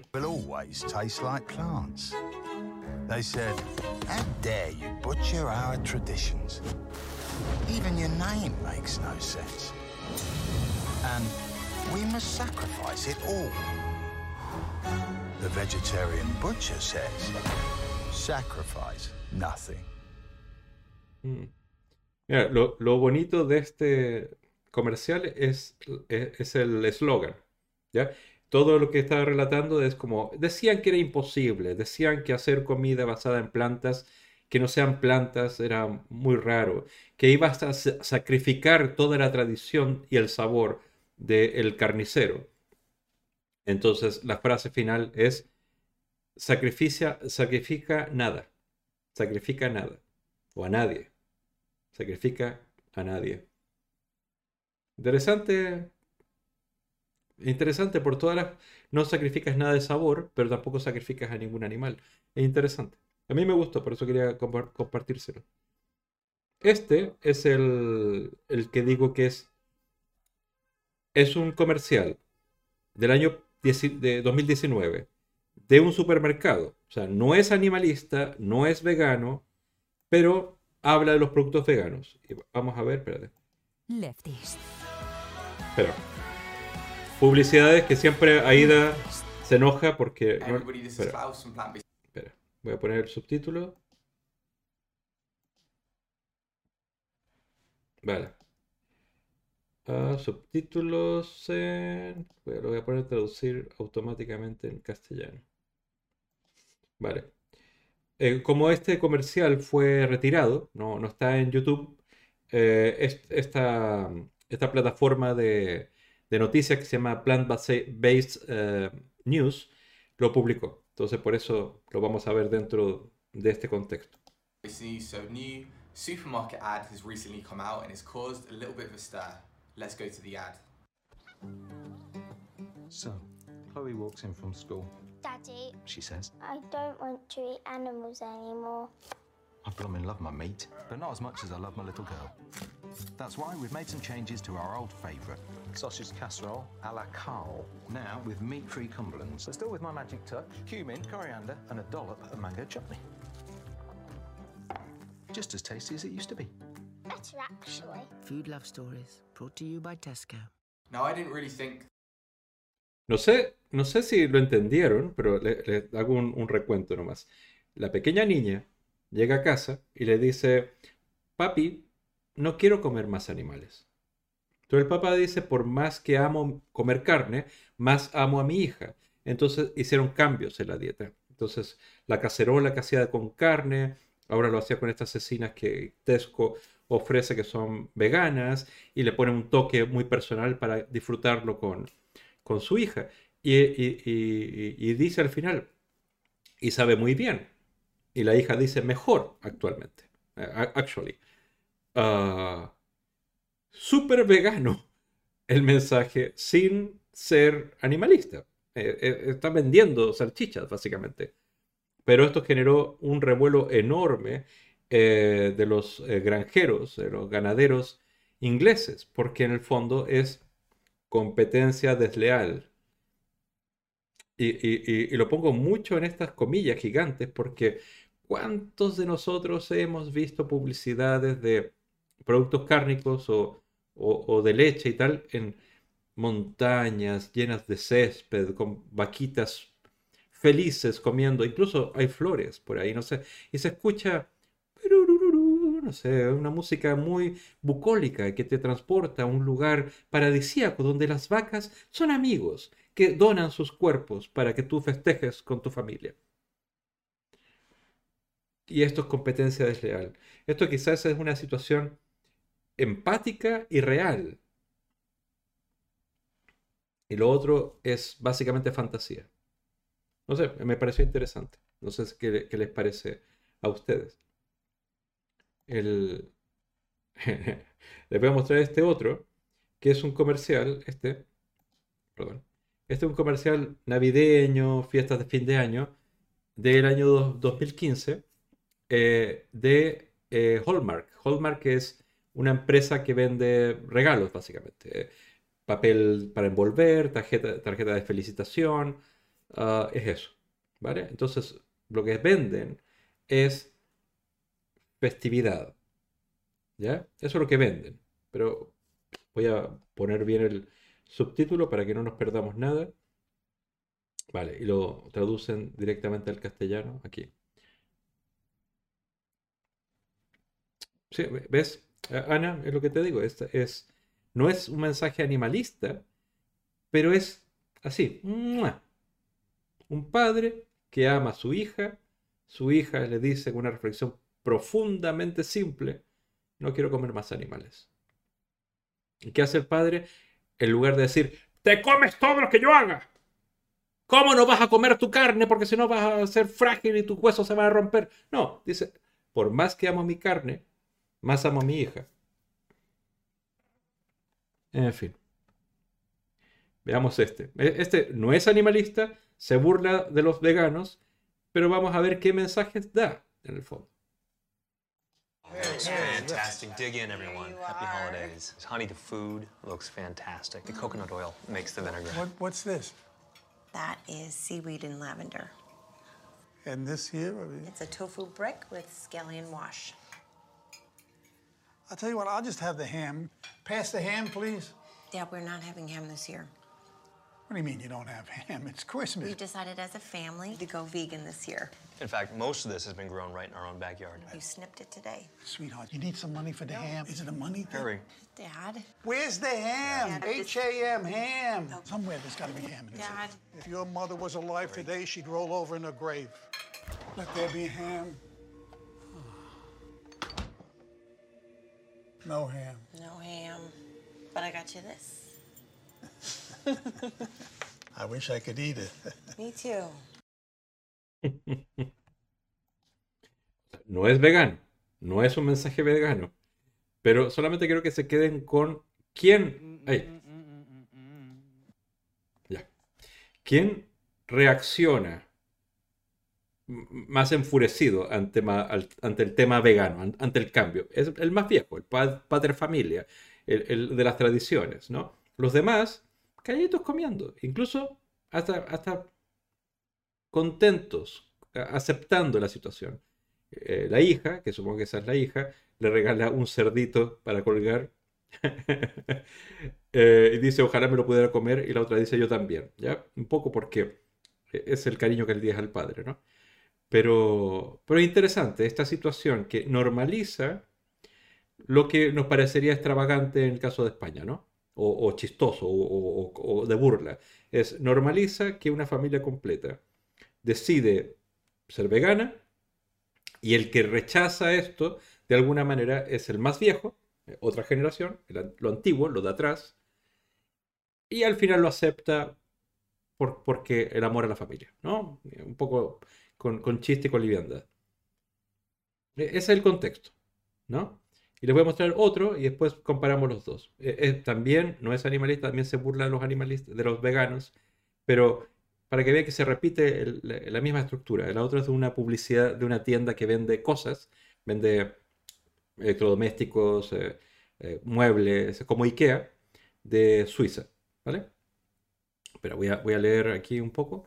Y José Working Ranger dice, está claro que con la edad somos menos flexibles para los cambios. Es verdad, pero es curioso cuando en una imagen como esta normalizan, la mayoría, papá, mamá, niños, aceptan esta situación sin rechistar, incluso felicitándose acerca de cosas buenas que estaban comiendo o habían hecho en la cocina, ¿no?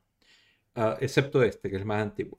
Pero el metatexto, el subtexto de esto es decir que siempre hay un personaje que es el más viejo, el de atrás, el que simboliza la tradición y el pasado, el que no está en el futuro, que mantiene estas apetencias por el jamón, o tal, que no es festejo, sino hay X o X, ¿no? Si lo comparamos con también el anuncio de, hey, amo mi carne, pero amo más a mi hija. En el fondo puedo cambiar mis costumbres por mi hija, porque su salud, por el medio ambiente. O sea, ese sacrificio que vemos en el comercial de Vegan Butcher, no sacrifico nada. Sabe mejor, como dice la niña, ¿no? O sea, estoy hablando de comerciales, publicidad no animalista en diferentes años cercanos, que básicamente tiene el mismo subtexto, ¿no? Ya vamos a ver este otro, que es de una empresa que se llama Galaxus, es de Suiza, se llama Vegans, y espero que la entendamos. Yo, si no, les hago la traducción una vez más. Puse los subtítulos, ahí está. Ferbolaños, ¿cómo estás? ¿Estaban ace? Estos anuncios me hacen acordar que es de nuevo esa época del año que sufro las reuniones familiares. Tú que tienes la suerte, sabes que yo personalmente, que vivo en España y toda mi familia está en Chile, me encantaría tener hasta los malos momentos, porque los echo de menos. Pero bueno. Pero Bolaños, hola a todos. Llegando tarde, me encontraba atendiendo algunos asuntos, pero ya pasándonos aquí para saludarte. Mucho, mucho, mucho, mucho gusto. A ver, vamos a ver este.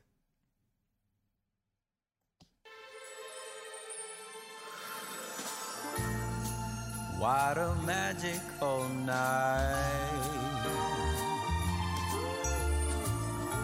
The world so quiet and peaceful. Was ist das? Eine Vegans. Was soll das sein? Eine vegane Weihnachtsgans. Das hat mir der Tretter empfohlen. So ein Quatsch. Das ist doch keine Gans. Wir haben die Produkte. Doch, dann sagt man so. Du das Leben. Weißt, die Magdalena ist ja jetzt eben vegan. Und dann habe ich gedacht, machen wir etwas, was wir alle zusammen essen können. Ist mega lieb, aber... Das war schon mal so eine Phase. Galaxus.ch. Fast alles für fast jeden. Ja, nu. Es hat ja auch noch anderes. Ich kann mal schauen, was im Kühlschrank hat. Chef? Ein bisschen Soße? Zu was? Zu der Veganz? Also ich probiere sonst ein bisschen. A ver, es chiste, básicamente. Es una tienda que está vendiendo los productos, que están señalándolo con esos números y tal. O sea, quieres esta mesa, quieres esta alfombra, quieres esta cosa. ¿Ya? Pero el primero que estalla, que levanta es el pater familia, una vez más. Es el pasado, es el metatexto, ¿no? El pasado, el que se opone a cualquier... Ahora, no se ve nada apetecible. O sea, yo mismo diría, si haces un curry quedaría mejor que esto, ¿no? Pero la otra lo hace por cariño a esta hermana o cuñada, no sé, que resulta que entendía que era vegana. Entonces dijo, como ella es vegana, para que disfrutemos todos juntos, la cena iba a ser vegana. Eso es amor, eso es cariño. Ahora, le dice a ella, no, fue una fase.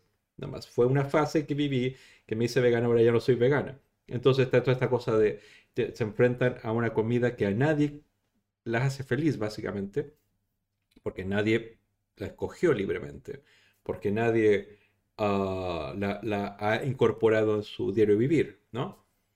Entonces, incómodamente van a buscar algo más de comer en la nevera, ¿no? Pero el metatexto es eso, el primero que estalla es el pasado.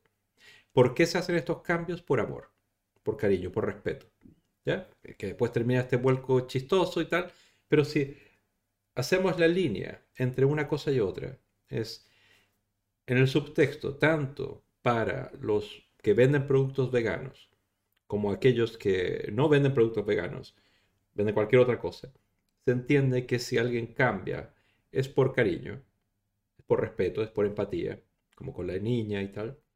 Y que el elemento que, a ver, que va a tirar para atrás o va a criticar o se va a burlar de esta situación, siempre es el más viejo. ¿Qué nos dice eso? Que el futuro es vegano.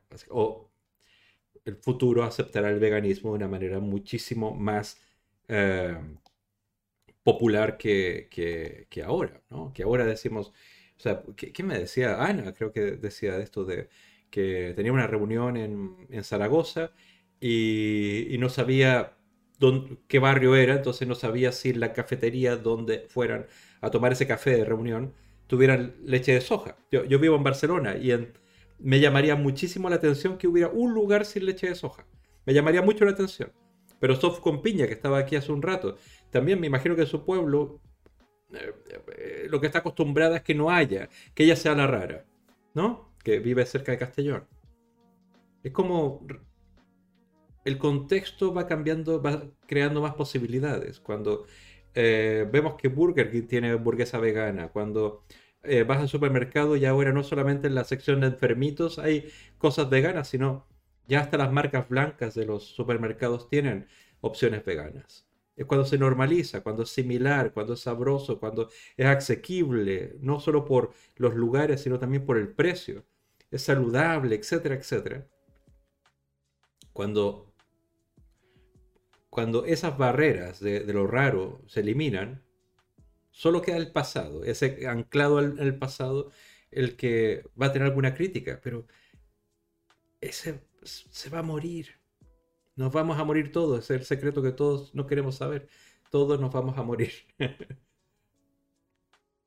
Y las únicas cosas que podemos dejar es las cosas que hacemos por cariño, por empatía y por amor. Como ese padre dejando su carne... las recetas tradicionales que él daba a su familia por amor a su hija. Ese es el mensaje, yo creo. Eso.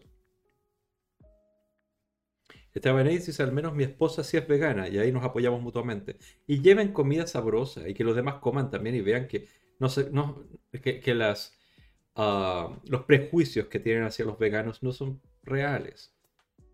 Porque, a ver, también creo que los prejuicios de parte de la familia nacen del miedo a que te malnutras o que los rechazas a ellos, ¿no? El cariño que ellos te tienen.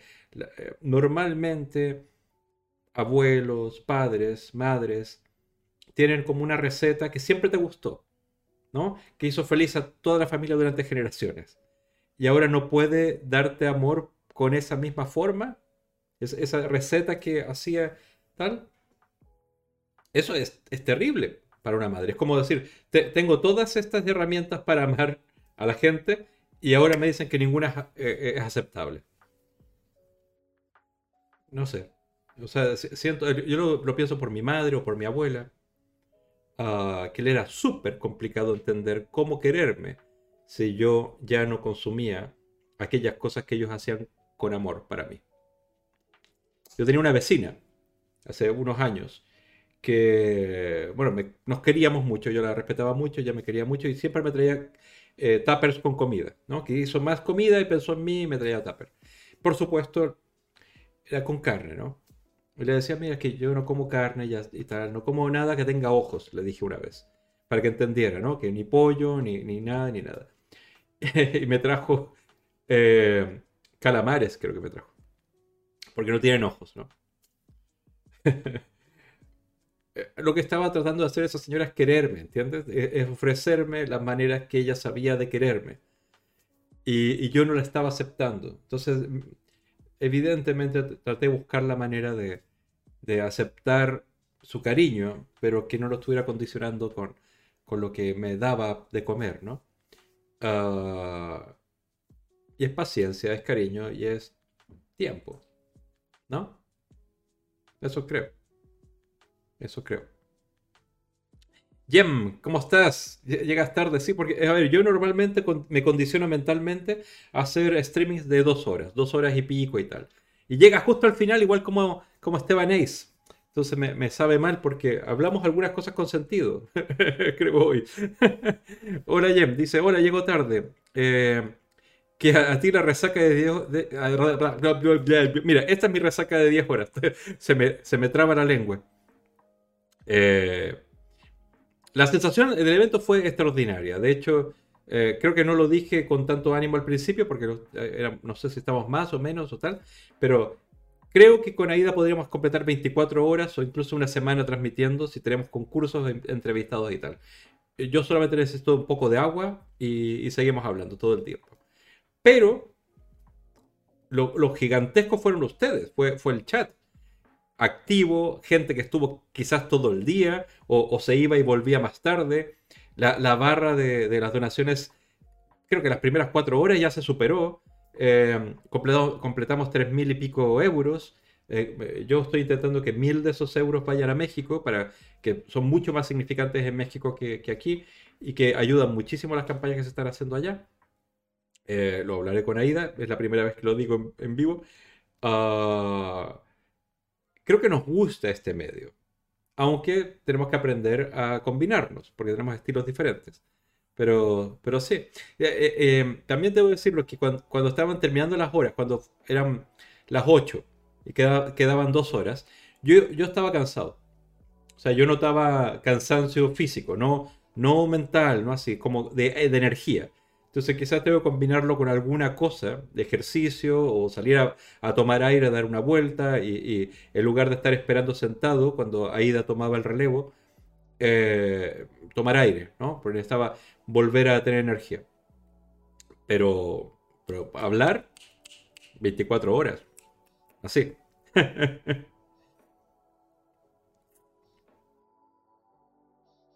Jem dice que creo que salió muy bien, divertido, ameno, interesante y bastante exitoso. Sí. Y sabes que no nos esperábamos. De hecho, pusimos 2.000 euros como meta porque básicamente era lo que se había conseguido en un maratón de estos que hizo Aida anteriormente.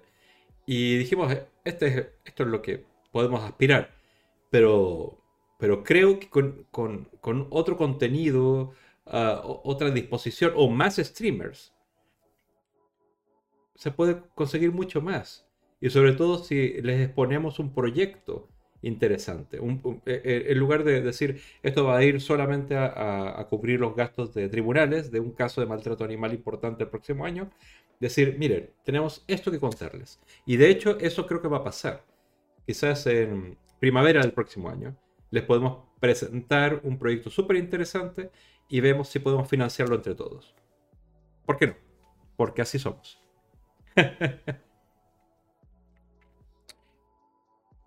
Tofu con piña quiere más sorteos para romper su mala fortuna de que nunca gana.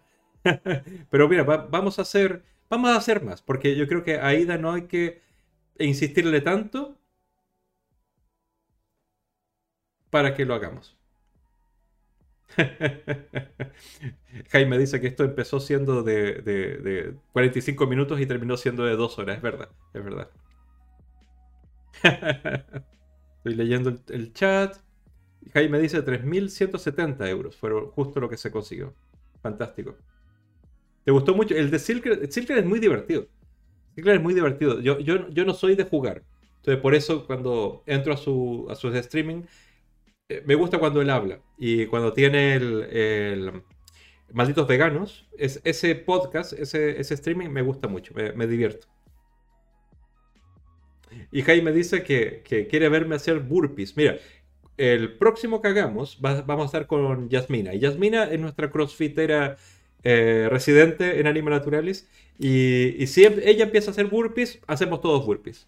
Y por donación, burpees. Y vamos jugando así. Hacemos como una lista de cosas que hacemos por el chat. Lali Lulilu siempre decía que subastara alguna camisa de estas que utilizo. Mira. ¿Por qué no? Inventamos algo y nos volvemos locos.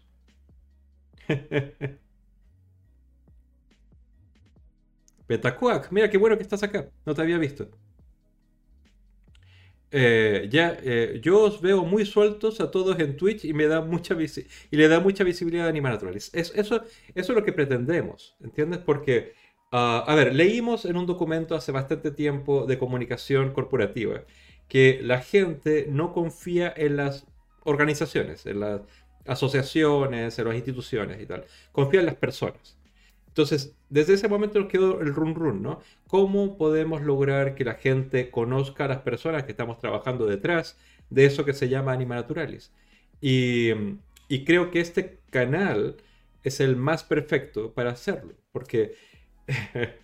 y eso lo digo por mí, ¿ya? Aida es mucho más animal de redes sociales y alimenta muy bien Twitter e Instagram, etc. A mí me cuesta mucho decir, ah, voy a publicar esta foto porque me parece simpática o me parece que tiene sentido y tal. Pero hablar frente a ustedes me sale bastante natural. Y es improvisado y preparo algunas cosas, pero es básicamente estar con ustedes. Y hoy, les dije al principio, estaba con un ánimo raro hoy. Estoy con un ánimo raro. No te puedo decir ni mal ni bien, ánimo raro. No es el que tengo ahora, por supuesto, pero traté de ponerme in the mood. In the mood.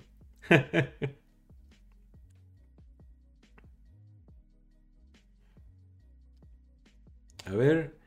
Es que hablar con una pantalla hay que trabajar. No es fácil, es muy demandante.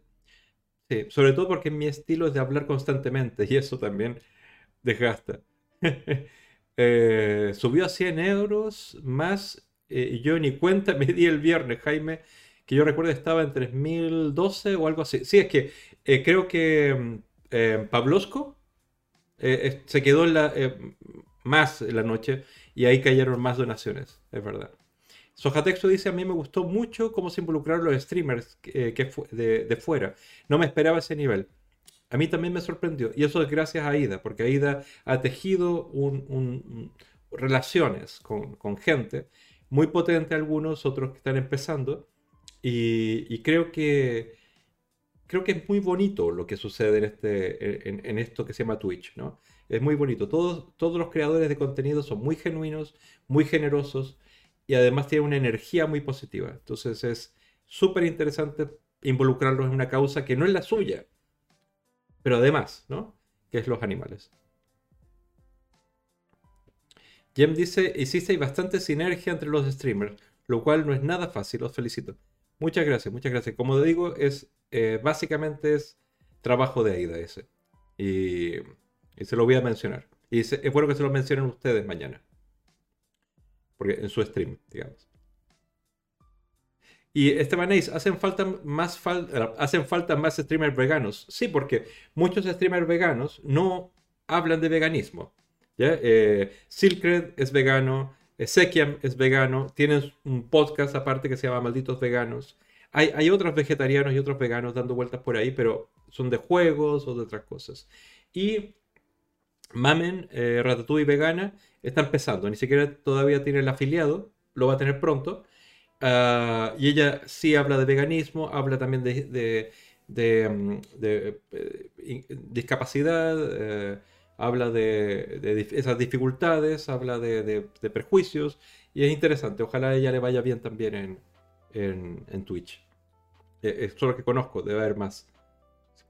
Disculpa, creo que Veganeando empezó en Twitch, pero después dejé de verla, no la vi más dando vueltas por ahí.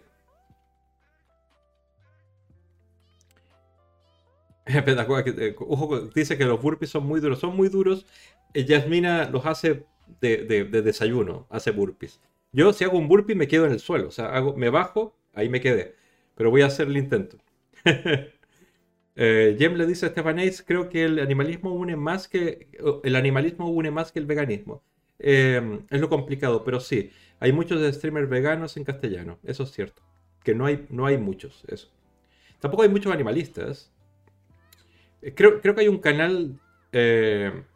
que promueve adopciones de perros y tal. Lo vi por ahí una vez, pero después dejé de verlo. Entonces no sé si fue un evento o es algo más periódico, ¿no?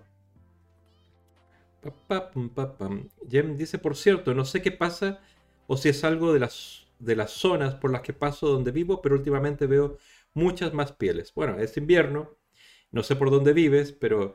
se usan muchas pieles. La Rioja, las Castillas, la Castilla León, digo, Soria, todas esas partes, Burgos. Donde he visto más pieles, he visto en Burgos y en Madrid. En Cataluña es rarísimo ver pieles, rarísimo. Ni en los pueblos. Pero también la temperatura es demasiado baja. No sé dónde tú vives, pero sí. Pero gente mayor, ¿no? No es gente joven, ¿no? ¿Yem?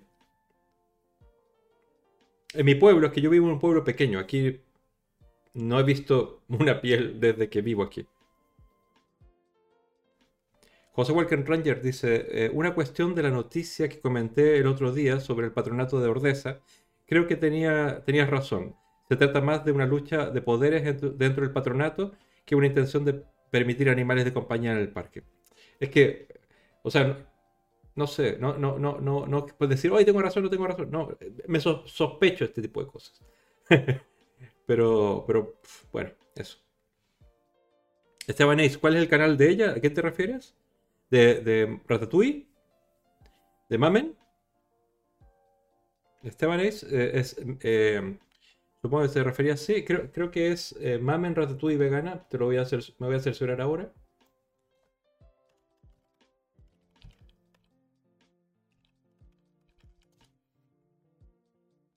Porque a veces me equivoco. Pocas veces. A ver. Mamen Ratatouille Vegana.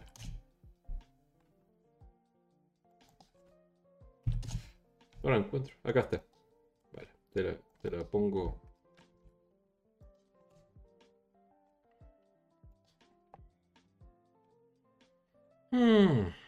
Aquí está. Aquí tengo. Este ordenador que tengo es bastante. Bueno, bastante justo para. Para hacer streaming. Entonces, me va muy lento algunas cosas y tal. Jaime dice, Panchístico, lo que queréis es que los cordes nos hagamos de streaming, ¿a que sí? Mira, Jaime, yo lo que quiero, más que sean streamers, que en el canal de Anima Naturalis podamos verlos a todos. ¿Entiendes? A mí me encantaría que los directores de México, de Colombia y otros tengan su espacio y pueden hacer transmisiones X día de la semana en el canal de Anima Naturalis. Pero me encantaría que periódicamente tuviéramos la presencia de cualquiera, de ti, de Yasmina, de Cristina, de Ana, que también está aquí, que nos puedan contar cosas. Y quizás al principio es mucho más fácil hacerlo a nivel como entrevista, ¿no? O sea, hablo contigo, nos cuentas cosas y tal. Porque para ti, básicamente sería conectarte al móvil tipo Zoom, ¿no? No tienes que configurar nada, pero eso permite que los conozcamos, ¿ya? Entonces puede ser, qué sé yo, como queremos que haya un día al mes o a la semana o qué sé yo, para que Cristina resuelva temas legales.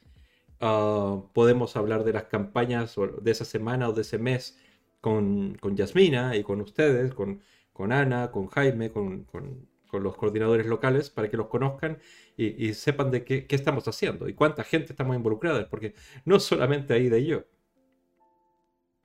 Jem dice, Panchístico, también ha desaparecido el chef francés vegano. Sí, desapareció, no tengo idea por qué, pero desapareció. Supongo porque cuando él invirtió mucho en el streaming y quizás no hubo la respuesta que necesitaba para mantenerse. Es Vegan Cuisine, ¿no? Vegan Cuisine. Lo lamento. A ver, lo voy a buscar porque no sé cuándo fue su último streaming.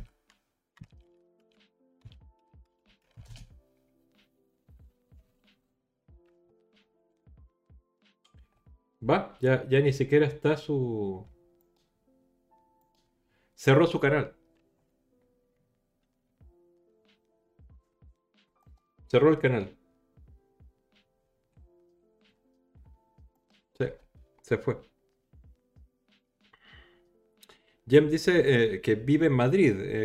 Y sí, la gente que ve con pieles de gente de 50 años como yo para arriba. Sí, dudo que haya un mercado creciente de comprar pieles. Lo dudo. Son todas heredadas y así. Son gente más mayor. Incluso yo diría que mayor que 50 años.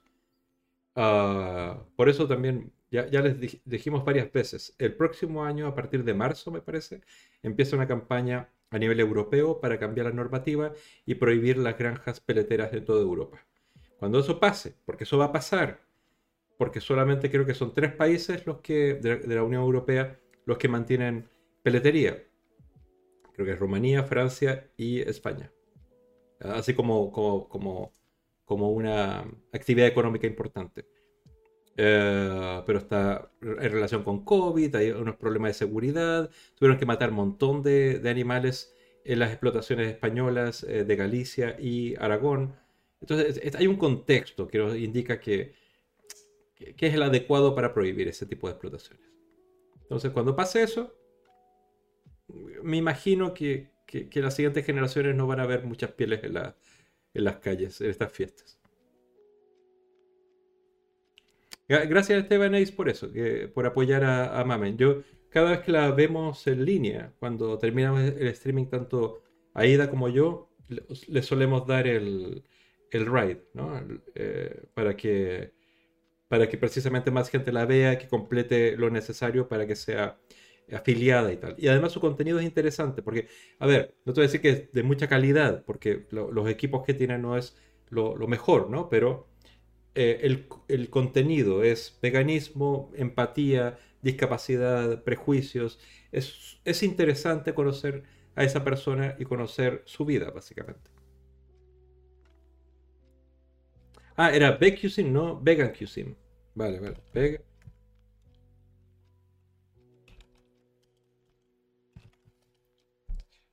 Vale, aquí está, sí.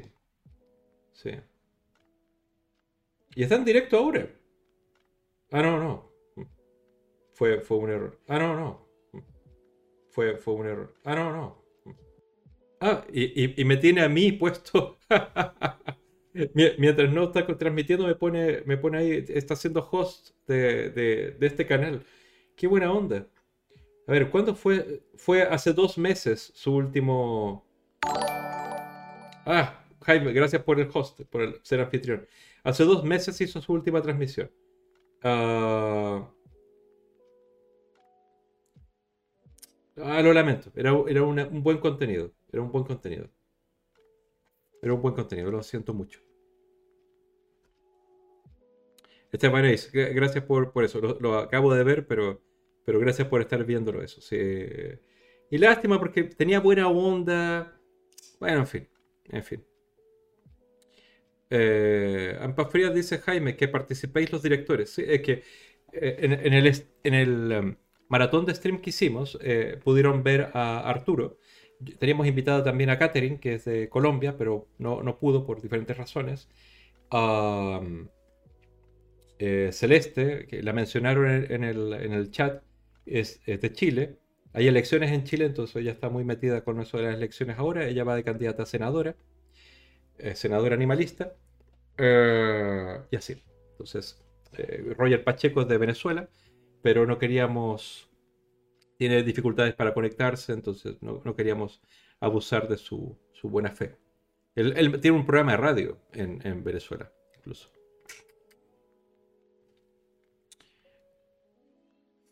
Sí, la corrección que hace Jaime es que como funciona Anima Naturalis, que en cada país hay un director y luego hay coordinadores locales en cada provincia, por así decirlo, ¿vale? Jaime es el de Madrid, Ana, que la han visto por aquí también, es la de Zaragoza, de Aragón, y así. Y hay varios, o sea, por eso digo que sería súper interesante que los conocieran a todos, que tuvieran su oportunidad para hablar. Tenemos gente en Palma de Mallorca, que tuvieron una actividad ahora el domingo pasado. Tenemos en Alicante, tenemos en Valencia, tenemos en Logroño, tenemos en Soria, tenemos... ¿Dónde más tenemos? En Barcelona, en Madrid, en Málaga, teníamos en Sevilla, que supongo que...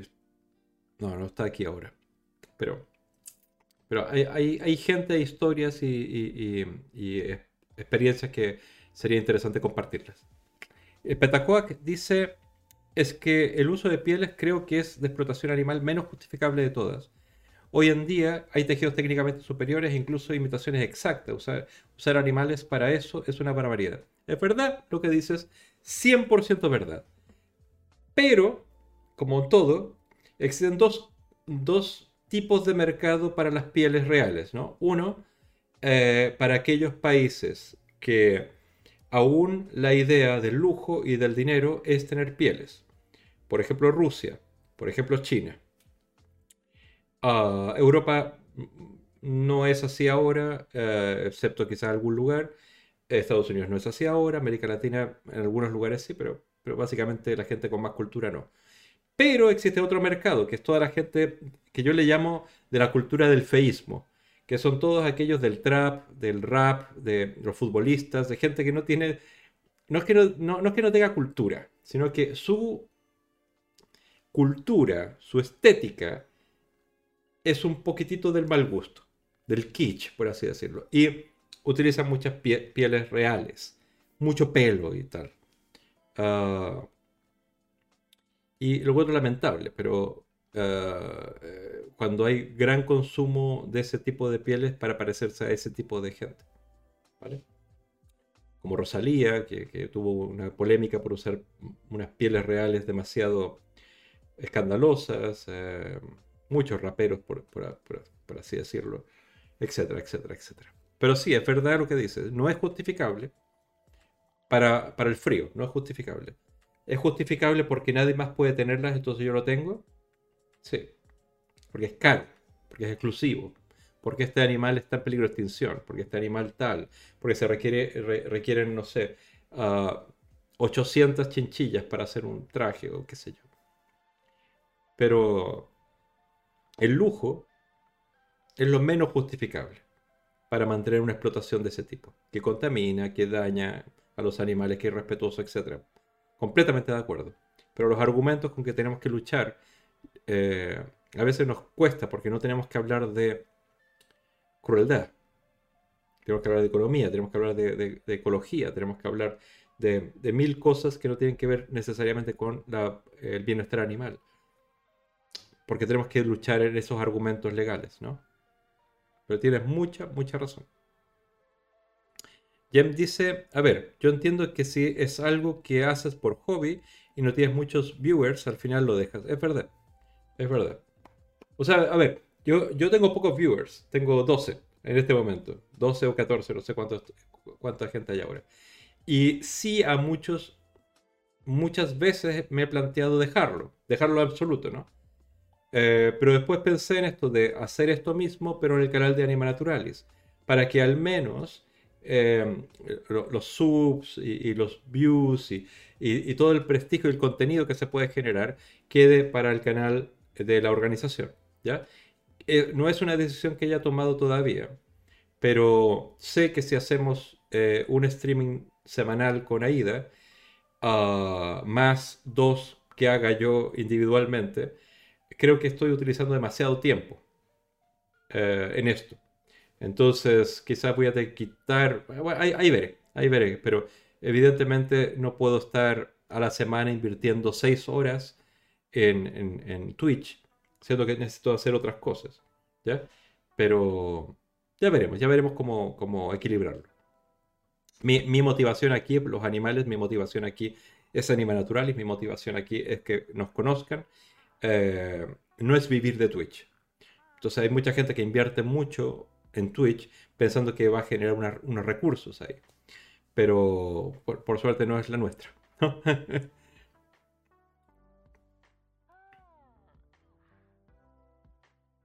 Sojatextu dice, son figuras muy exageradas y sobresaturadas, que tienen su target que empodera gente joven, no demasiado sólida, así que en parte entiendo el nivel comercial, sí. Por eso ni siquiera son pieles de animales así como antes había, este es un leopardo, ¿no?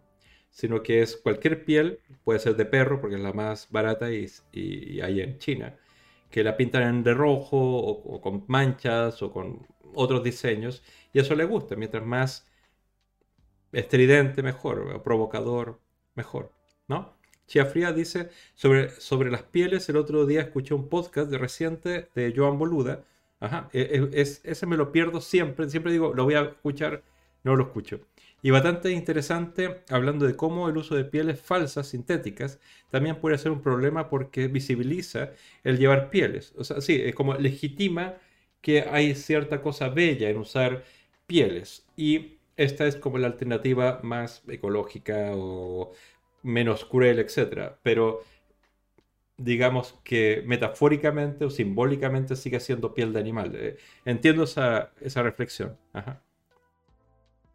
Actualmente es difícil distinguir pieles sintéticas de verdaderas, sí, es verdad.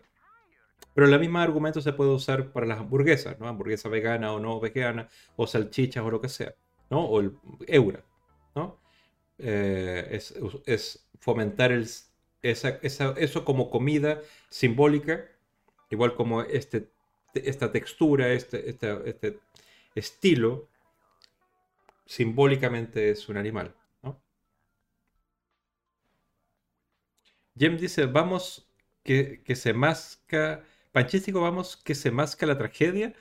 Nos vas a dejar a dos velas, pero no, voy a transmitir lo mismo, solamente que no sé, no me hagas caso, porque un día digo una cosa y después pienso otra cosa. Entonces no me hagas caso. No tengo decidido nada, ¿ya? Sí, es que yo digo... No le ven sentido que... O sea, a ver, yo no le veo mucho sentido, y lo repito muchas veces acá, que la gente se haga sub de este canal, siendo que para mí sería mucho más valioso que se hicieran sub del de Anima Naturalis. Que en el fondo eso va directamente, esas donaciones, básicamente, van directamente a nuestras campañas de animales. Las subs que hay aquí, básicamente yo las canalizo de nuevo a la organización. Pero eso, no tengo nada claro, me gusta tener libertad de contenido, músicas, etcétera, conversación, llegar a cosas a nivel personal también y tal, y creo que me siento libre en este canal. Si es dentro del contexto de Anima Naturalis, probablemente yo mismo me autocensure. Por eso quiero, durante un tiempo, hacer, por ejemplo, un día aquí, otro día en el canal de Anima Naturalis.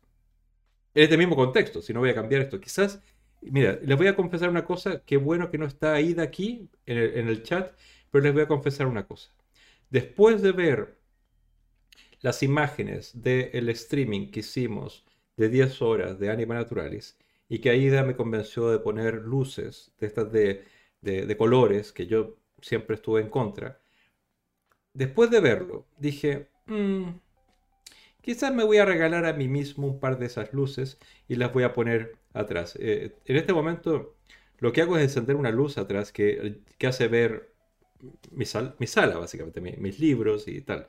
Pero quizás juega la fantasía y me compre unas luces de colores y rellene esto. Entonces quizás voy a intentar crear dos ambientes. Uno para este canal y otro para cuando hable... en el canal de Anima Naturalis. El contenido va a ser el mismo porque soy la misma persona, y creo que algo que tiene Twitch es que no soy un personaje, están conociendo a la persona de verdad, ¿no? Nadie puede fingir ser alguien que no es durante tanto tiempo. Sí, José Working Ranger, sí, digo, creo que en los espacios de opinión editorial, personal, tanto de Aida como míos, dentro del canal de Anima Naturalis, tienen su espacio, igual como lo de otros directores, o incluso, como lo dejaba ver Jaime, otros coordinadores de Anima Naturalis. Sería estupendo, porque así los conocen, interactúan, no solamente saben qué hacemos, sino por qué lo hacemos, ¿ya? ¿Cuál es nuestra pasión, nuestra motivación? ¿Por qué nos levantamos cada mañana? A través de las redes sociales de la organización ven qué hacemos. Pero ¿por qué lo hacemos? Eso lo resolvemos en estas conversaciones, ¿no? Jem dice, lo que sí me dejaría un vacío existencial es dejar de verte por Twitch, ¿sí? ¿Pero por qué? ¿Por qué sí? Nos escribimos por WhatsApp, si quieres. No, pero voy a seguir. Me gusta esto. Me gusta. O sea, no lo voy a dejar.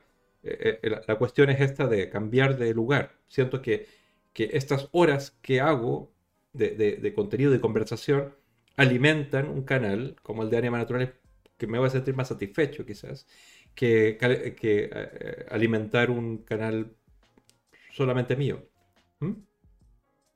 Eso es lo que creo, pero como digo, hoy creo esto, mañana me generan dudas, pasado mañana pienso otra cosa, pero es algo que voy a conversar con Aida. Y vamos a poner algunas líneas editoriales y así.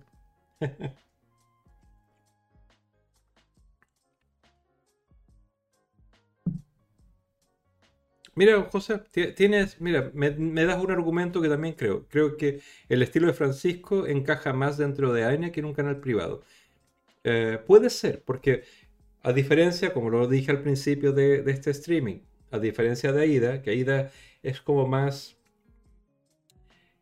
No sé cómo decirlo, pero ella conoce mejor el canal Twitch y habla con el lenguaje Twitch y genera este show business Twitch, ¿ya? Yo vengo como con las formas establecidas de contenido, entonces leo unas noticias, converso, hago una reflexión, es una opinión sobre algo que vi, algo que leímos o algo que reaccionamos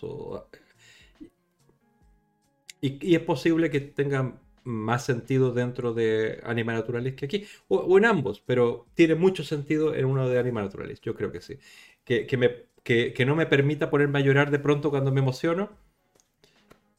Yo lloro hasta solo, ¿ya? Sobre todo en esta etapa de mi vida, no sé qué me pasa, pero sobre todo desde los 47 para adelante soy de llanto fácil,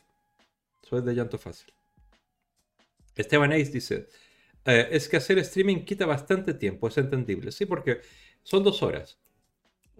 Así, 2 horas. O sea, enciendes esto y sabes que al menos 1 hora y media vas a invertirla. Y 2 horas quizás, como a ver ahora, mira, vamos a completar 2 horas y media. ¿Ya? Y para mí es como nada. Por eso digo que si hacemos otro de 24 horas o de 12 horas o de 15 horas con Aida, lo hacemos. Sojatextu dice, ojo que Francisco se sube al tren de los neones. Sí, pero no se lo digas a Aida. No se lo digas a Aida. O sea, neón, no. O sea, no voy a poner no sé, un perfil mío de neón puesto por ahí, no. Pero luces de colores que llenan el espacio me pareció hasta cálido. Pero no se lo digas a Aida.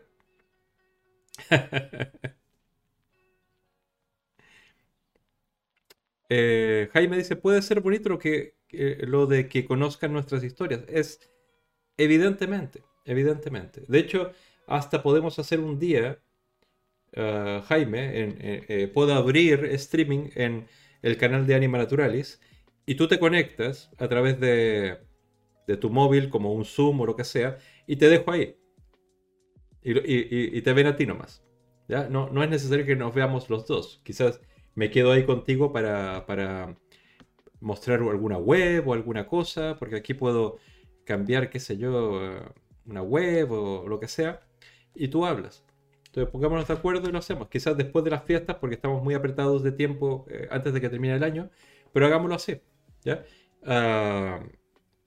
Y Ana, que estaba hace un rato acá, pero quizás ya no está, ella es doctora en bioquímica, sabe mucho de ciencia, y sería bueno tener un espacio también de consulta, porque sobre todo vivotecnia, alternativa de la experimentación de animales, dónde es posible, dónde no es posible, porque hay cosas que no es posible, ¿entiendes? Aunque queramos, no es posible, con las herramientas que ahora existen, con la realidad que existe ahora, no es posible. Que puede ser posible si hay inversión, si hay alternativas, si se certifican las alternativas, por supuesto, el mundo cambia en el futuro. Hoy por hoy hay cosas que son posibles, otras cosas que no son posibles.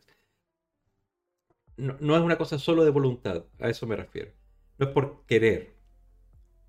Hay que tener tiempo e inversión de dinero en cuanto a lo que tiene que ver con experimentación, ¿vale?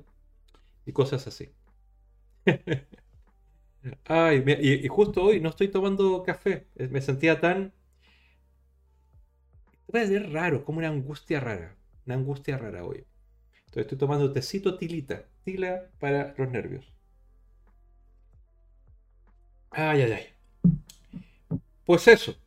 Hemos hablado de muchas cosas. De cosas que van a pasar. Que lo repito, este 16, el día jueves, se hace un referéndum en la localidad de Vidreres, en Cataluña, en Girona, para que los vecinos decidan si siguen o no los correbous, que son las fiestas crueles con toros que se celebran ahí.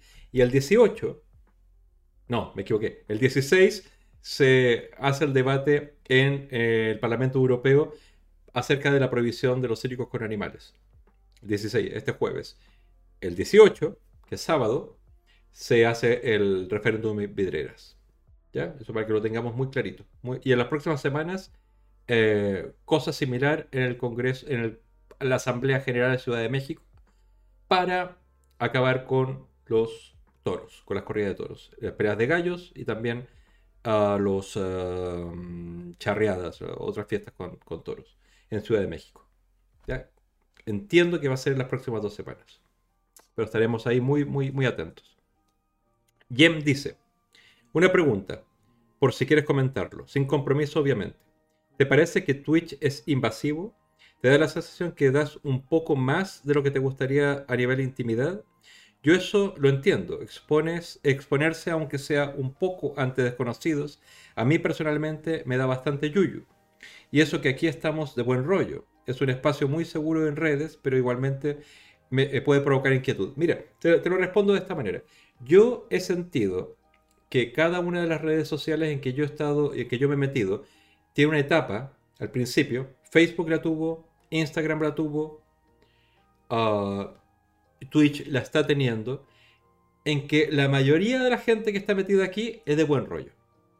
Es de buen rollo. Hay muy buen rollo en la comunidad de Twitch, hay muy buen rollo en los creadores de contenido, muy buen rollo en general en los chats, muy buen rollo. Es gente buena onda. Luegocito viene a la mala onda. Vino muy rápidamente en Twitter. Por supuesto llegó a Facebook, ahora básicamente hay mala onda ahí. En Instagram cada vez menos buena onda. En el sentido que yo recuerdo claramente, al principio de Instagram, yo solía encontrarme con otros gente que tenía Instagram como Instamigos, ¿no? Teníamos Instamigos y hacíamos cenas y nos conocíamos y tal. Ahora, muchos de ellos ahora han hecho su negocio en Instagram, ¿no? O sea, son influencers y tal. Ya no me devuelven los mensajes, ¿ya? Cada vez que le pedimos algo, por ejemplo, publica esto, ya que tienes muchos seguidores, lo condicionan a otras cosas, ¿ya? O sea, como que hubo una etapa de ingenuidad o infancia interesante. ¿Va a llegar en Twitch? Probablemente. Espero que tarde y espero que no llegue. Pero espero que esto siga siendo un lugar seguro para poder hablar de cosas personales, de cosas delicadas y no sentirse atacado. Yo personalmente, excepto algunas cosas, soy un libro abierto. O sea, tengo ciertas cosas de mi vida personal que prefiero que sean personales, ¿no? Aunque les he revelado muchas cosas acerca de mi familia y otras situaciones personales y tal. Pero no por quitarles o no darles esa información, no porque voy a pensar que ustedes van a hacer mal uso de ello y me pueden atacar por ello, no es por eso, es a veces, no sé, es como, no sé por qué, quizás en algún momento cuando sea justificado diré otras cosas y ya, pero pero respondiendo a tu pregunta específica, Jem, ¿puede ser invasivo? Sí. Puede ser invasivo, sí. Pero no... En lo personal, yo, o en lo que conozco a Aida, lo que estamos mostrando es algo que no solamente nuestros amigos más cercanos saben. Es algo que nos sentimos muy cómodos con compartir. Y creemos que mientras más transparentes seamos, podemos ser mejores vehículos para el mensaje que estamos tratando de transmitir. Entonces creo que incluso conociéndonos hasta manera más íntima, a través de este canal es mejor para aquello que nos estamos dedicando, que es esta pasión por defensa de los animales, que no es unidimensional. No solo hacemos eso, hacemos muchas cosas y tenemos muchos, no sé, aficiones, gustos, hobbies. No somos raros, somos como todos, excepto que nos dedicamos a defender a los animales. Eso sería. A ver. Estoy leyendo, Sojatextu dice, alguna vez he pensado hacer directo, pero luego pienso, ni borracho. Bueno, haz directos tipo blog, ¿no? El blog con V. No necesariamente tienes que interactuar tanto con el chat ni contar tantas cosas personales. Tienes un guión, puedes hacerlo también. Jem dice, a mí me da la sensación de que si la viésemos los que solemos conectarnos aquí, podríamos charlar tranquilamente, pero eso es una cosa. Y otra, enseñar la cara, parte de tu casa, de tu carácter, que sea entendido, que sea difícil hacer eso. Entiendes que sería difícil hacer esto. Sí. A mí me obliga a tener la casa en orden. Ay, Diosito. Sí, mira, lo he pensado, pero creo que... Mira, te digo... Hay ciertos streamers que a mí me costaría imitar. Que, por ejemplo, el chat le pide hacer cosas y el streamer las hace por sub o por puntos, por dineros y este tipo de cosas. O sea, hay una interacción que está basada en haz esto que te estoy pidiendo. Yo hay ciertas cosas que me voy a sentir incómodo con hacer. Yo ese tipo de interacción con el chat no me gustaría tenerla. Yo hago las cosas que quiero hacer. Y porque quiero hacerlas, las comparto con ustedes. Pero, no sé, hay ciertos streamers que veo que me incomoda ese tipo de interacción, que existe también, ¿no? Pero bueno.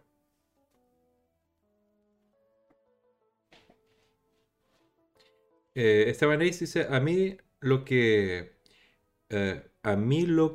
me para de hacer streamings es la cantidad de tiempo que hay que dedicarle. Es verdad. Es verdad. Es verdad. Mira, es posible, esto lo digo porque tiene que ver conmigo, no por nada más. Yo vivo solo. Aida vive sola. Tú, Estebanés, tienes pareja. Si yo le estuviera quitando el tiempo a mi pareja, por ejemplo, por hacer este streaming, me lo pensaría 2 veces. ¿Entiendes? Porque es un tiempo que quiero compartir con ella o con él, ¿no? O ahora tengo a Lucky, entonces si Lucky me pide salir, voy a privilegiarlo a Lucky, ¿ya? Pero no tengo esa situación ahora. ¿Entiendes? Esto de mi tiempo es mi tiempo. Entonces, me puedo pegar aquí 3 horas o 2 horas o lo que sea. Yo, mi corte es de 2 horas porque quiero que ustedes vayan a cenar y que cenen bueno, vegano. Es por eso.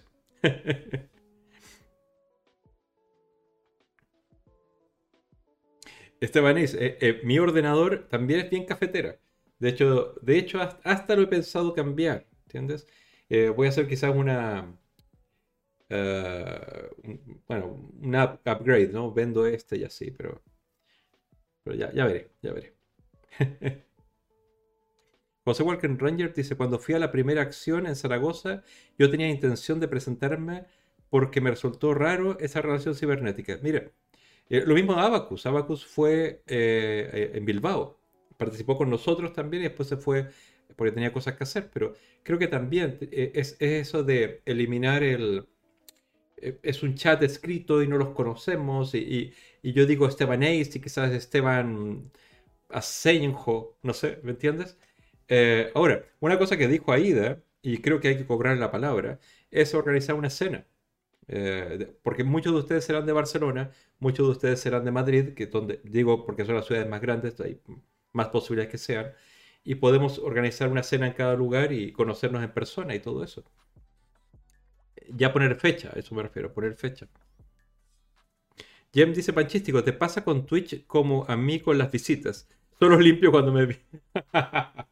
Mira, de hecho les voy a confesar, los primeros streams que hice Porque, a ver, yo en casa me descalzo. Yo no ando, yo voy con zapatos. Y cuando estoy en casa, no llevo pantalones. O sea, o en verano no llevo pantalones y en invierno llevo unos pantalones de chándal. Y por muchos streamings que hice, en verano andaba sin pantalones y en invierno andaba con pantalones de chándal que no le vienen absolutamente nada a lo que llevaba arriba. Absolutamente nada. Y yo rogaba porque nadie tocara la puerta, ¿no? Para traerme, qué sé yo, un pedido, el cartero, lo que sea. Porque al levantarme y caminar hasta allá, me verían como estaba vestido.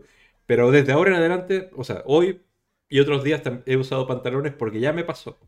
Ya me pasó que tocaron a la puerta y tuve que poner aquí cualquier cosa para que no lo vieran y tuve que ir a recoger algo. Pero bueno, porque uno está en su casa, ¿entiendes? Pero ahora, no sé, tanto Aida como yo creo que hacemos orden en nuestra casa porque nos gusta, pero también por ustedes. Sí, ¿ves? Estebanís cambia mucho las cosas. Claro. Imagínate estuviera con alguien que está comiendo, está preparando la comida o está esperándome para que yo la sirva, ¿me entiendes? No, me costaría mucho regalar estos minutos, ¿entiendes? Pero bueno. Y dicho eso, voy a buscar a quién hacerle... raid, ¿no? Porque ya vamos a completar 3 horas. Ya les suenan las tripas a ustedes, ¿no?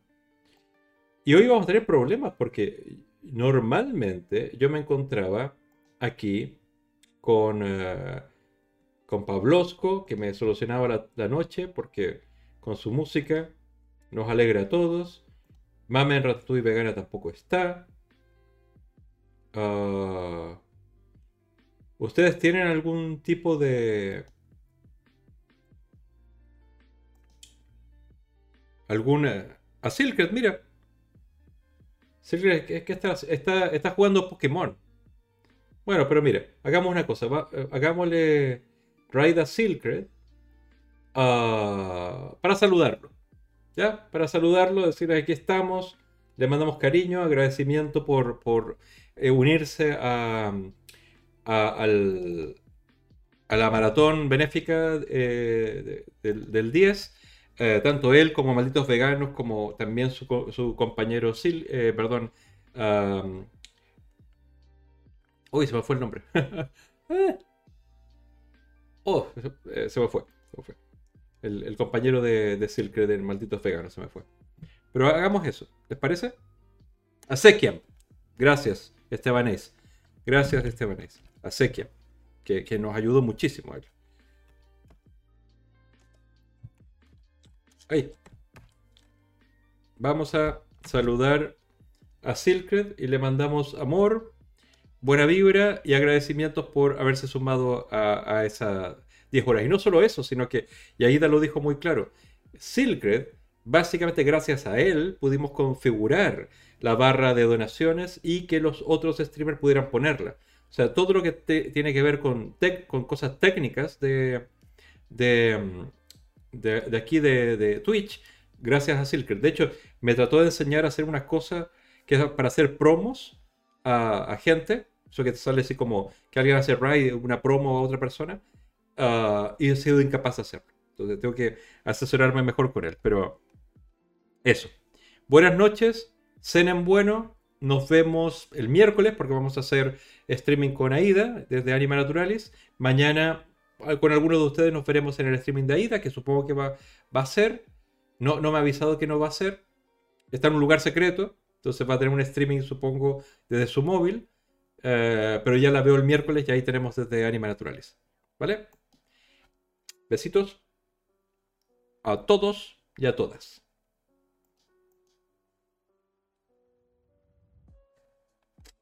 A ver, 2 segundos, 3 segundos, vamos con Silkred, Silkredo.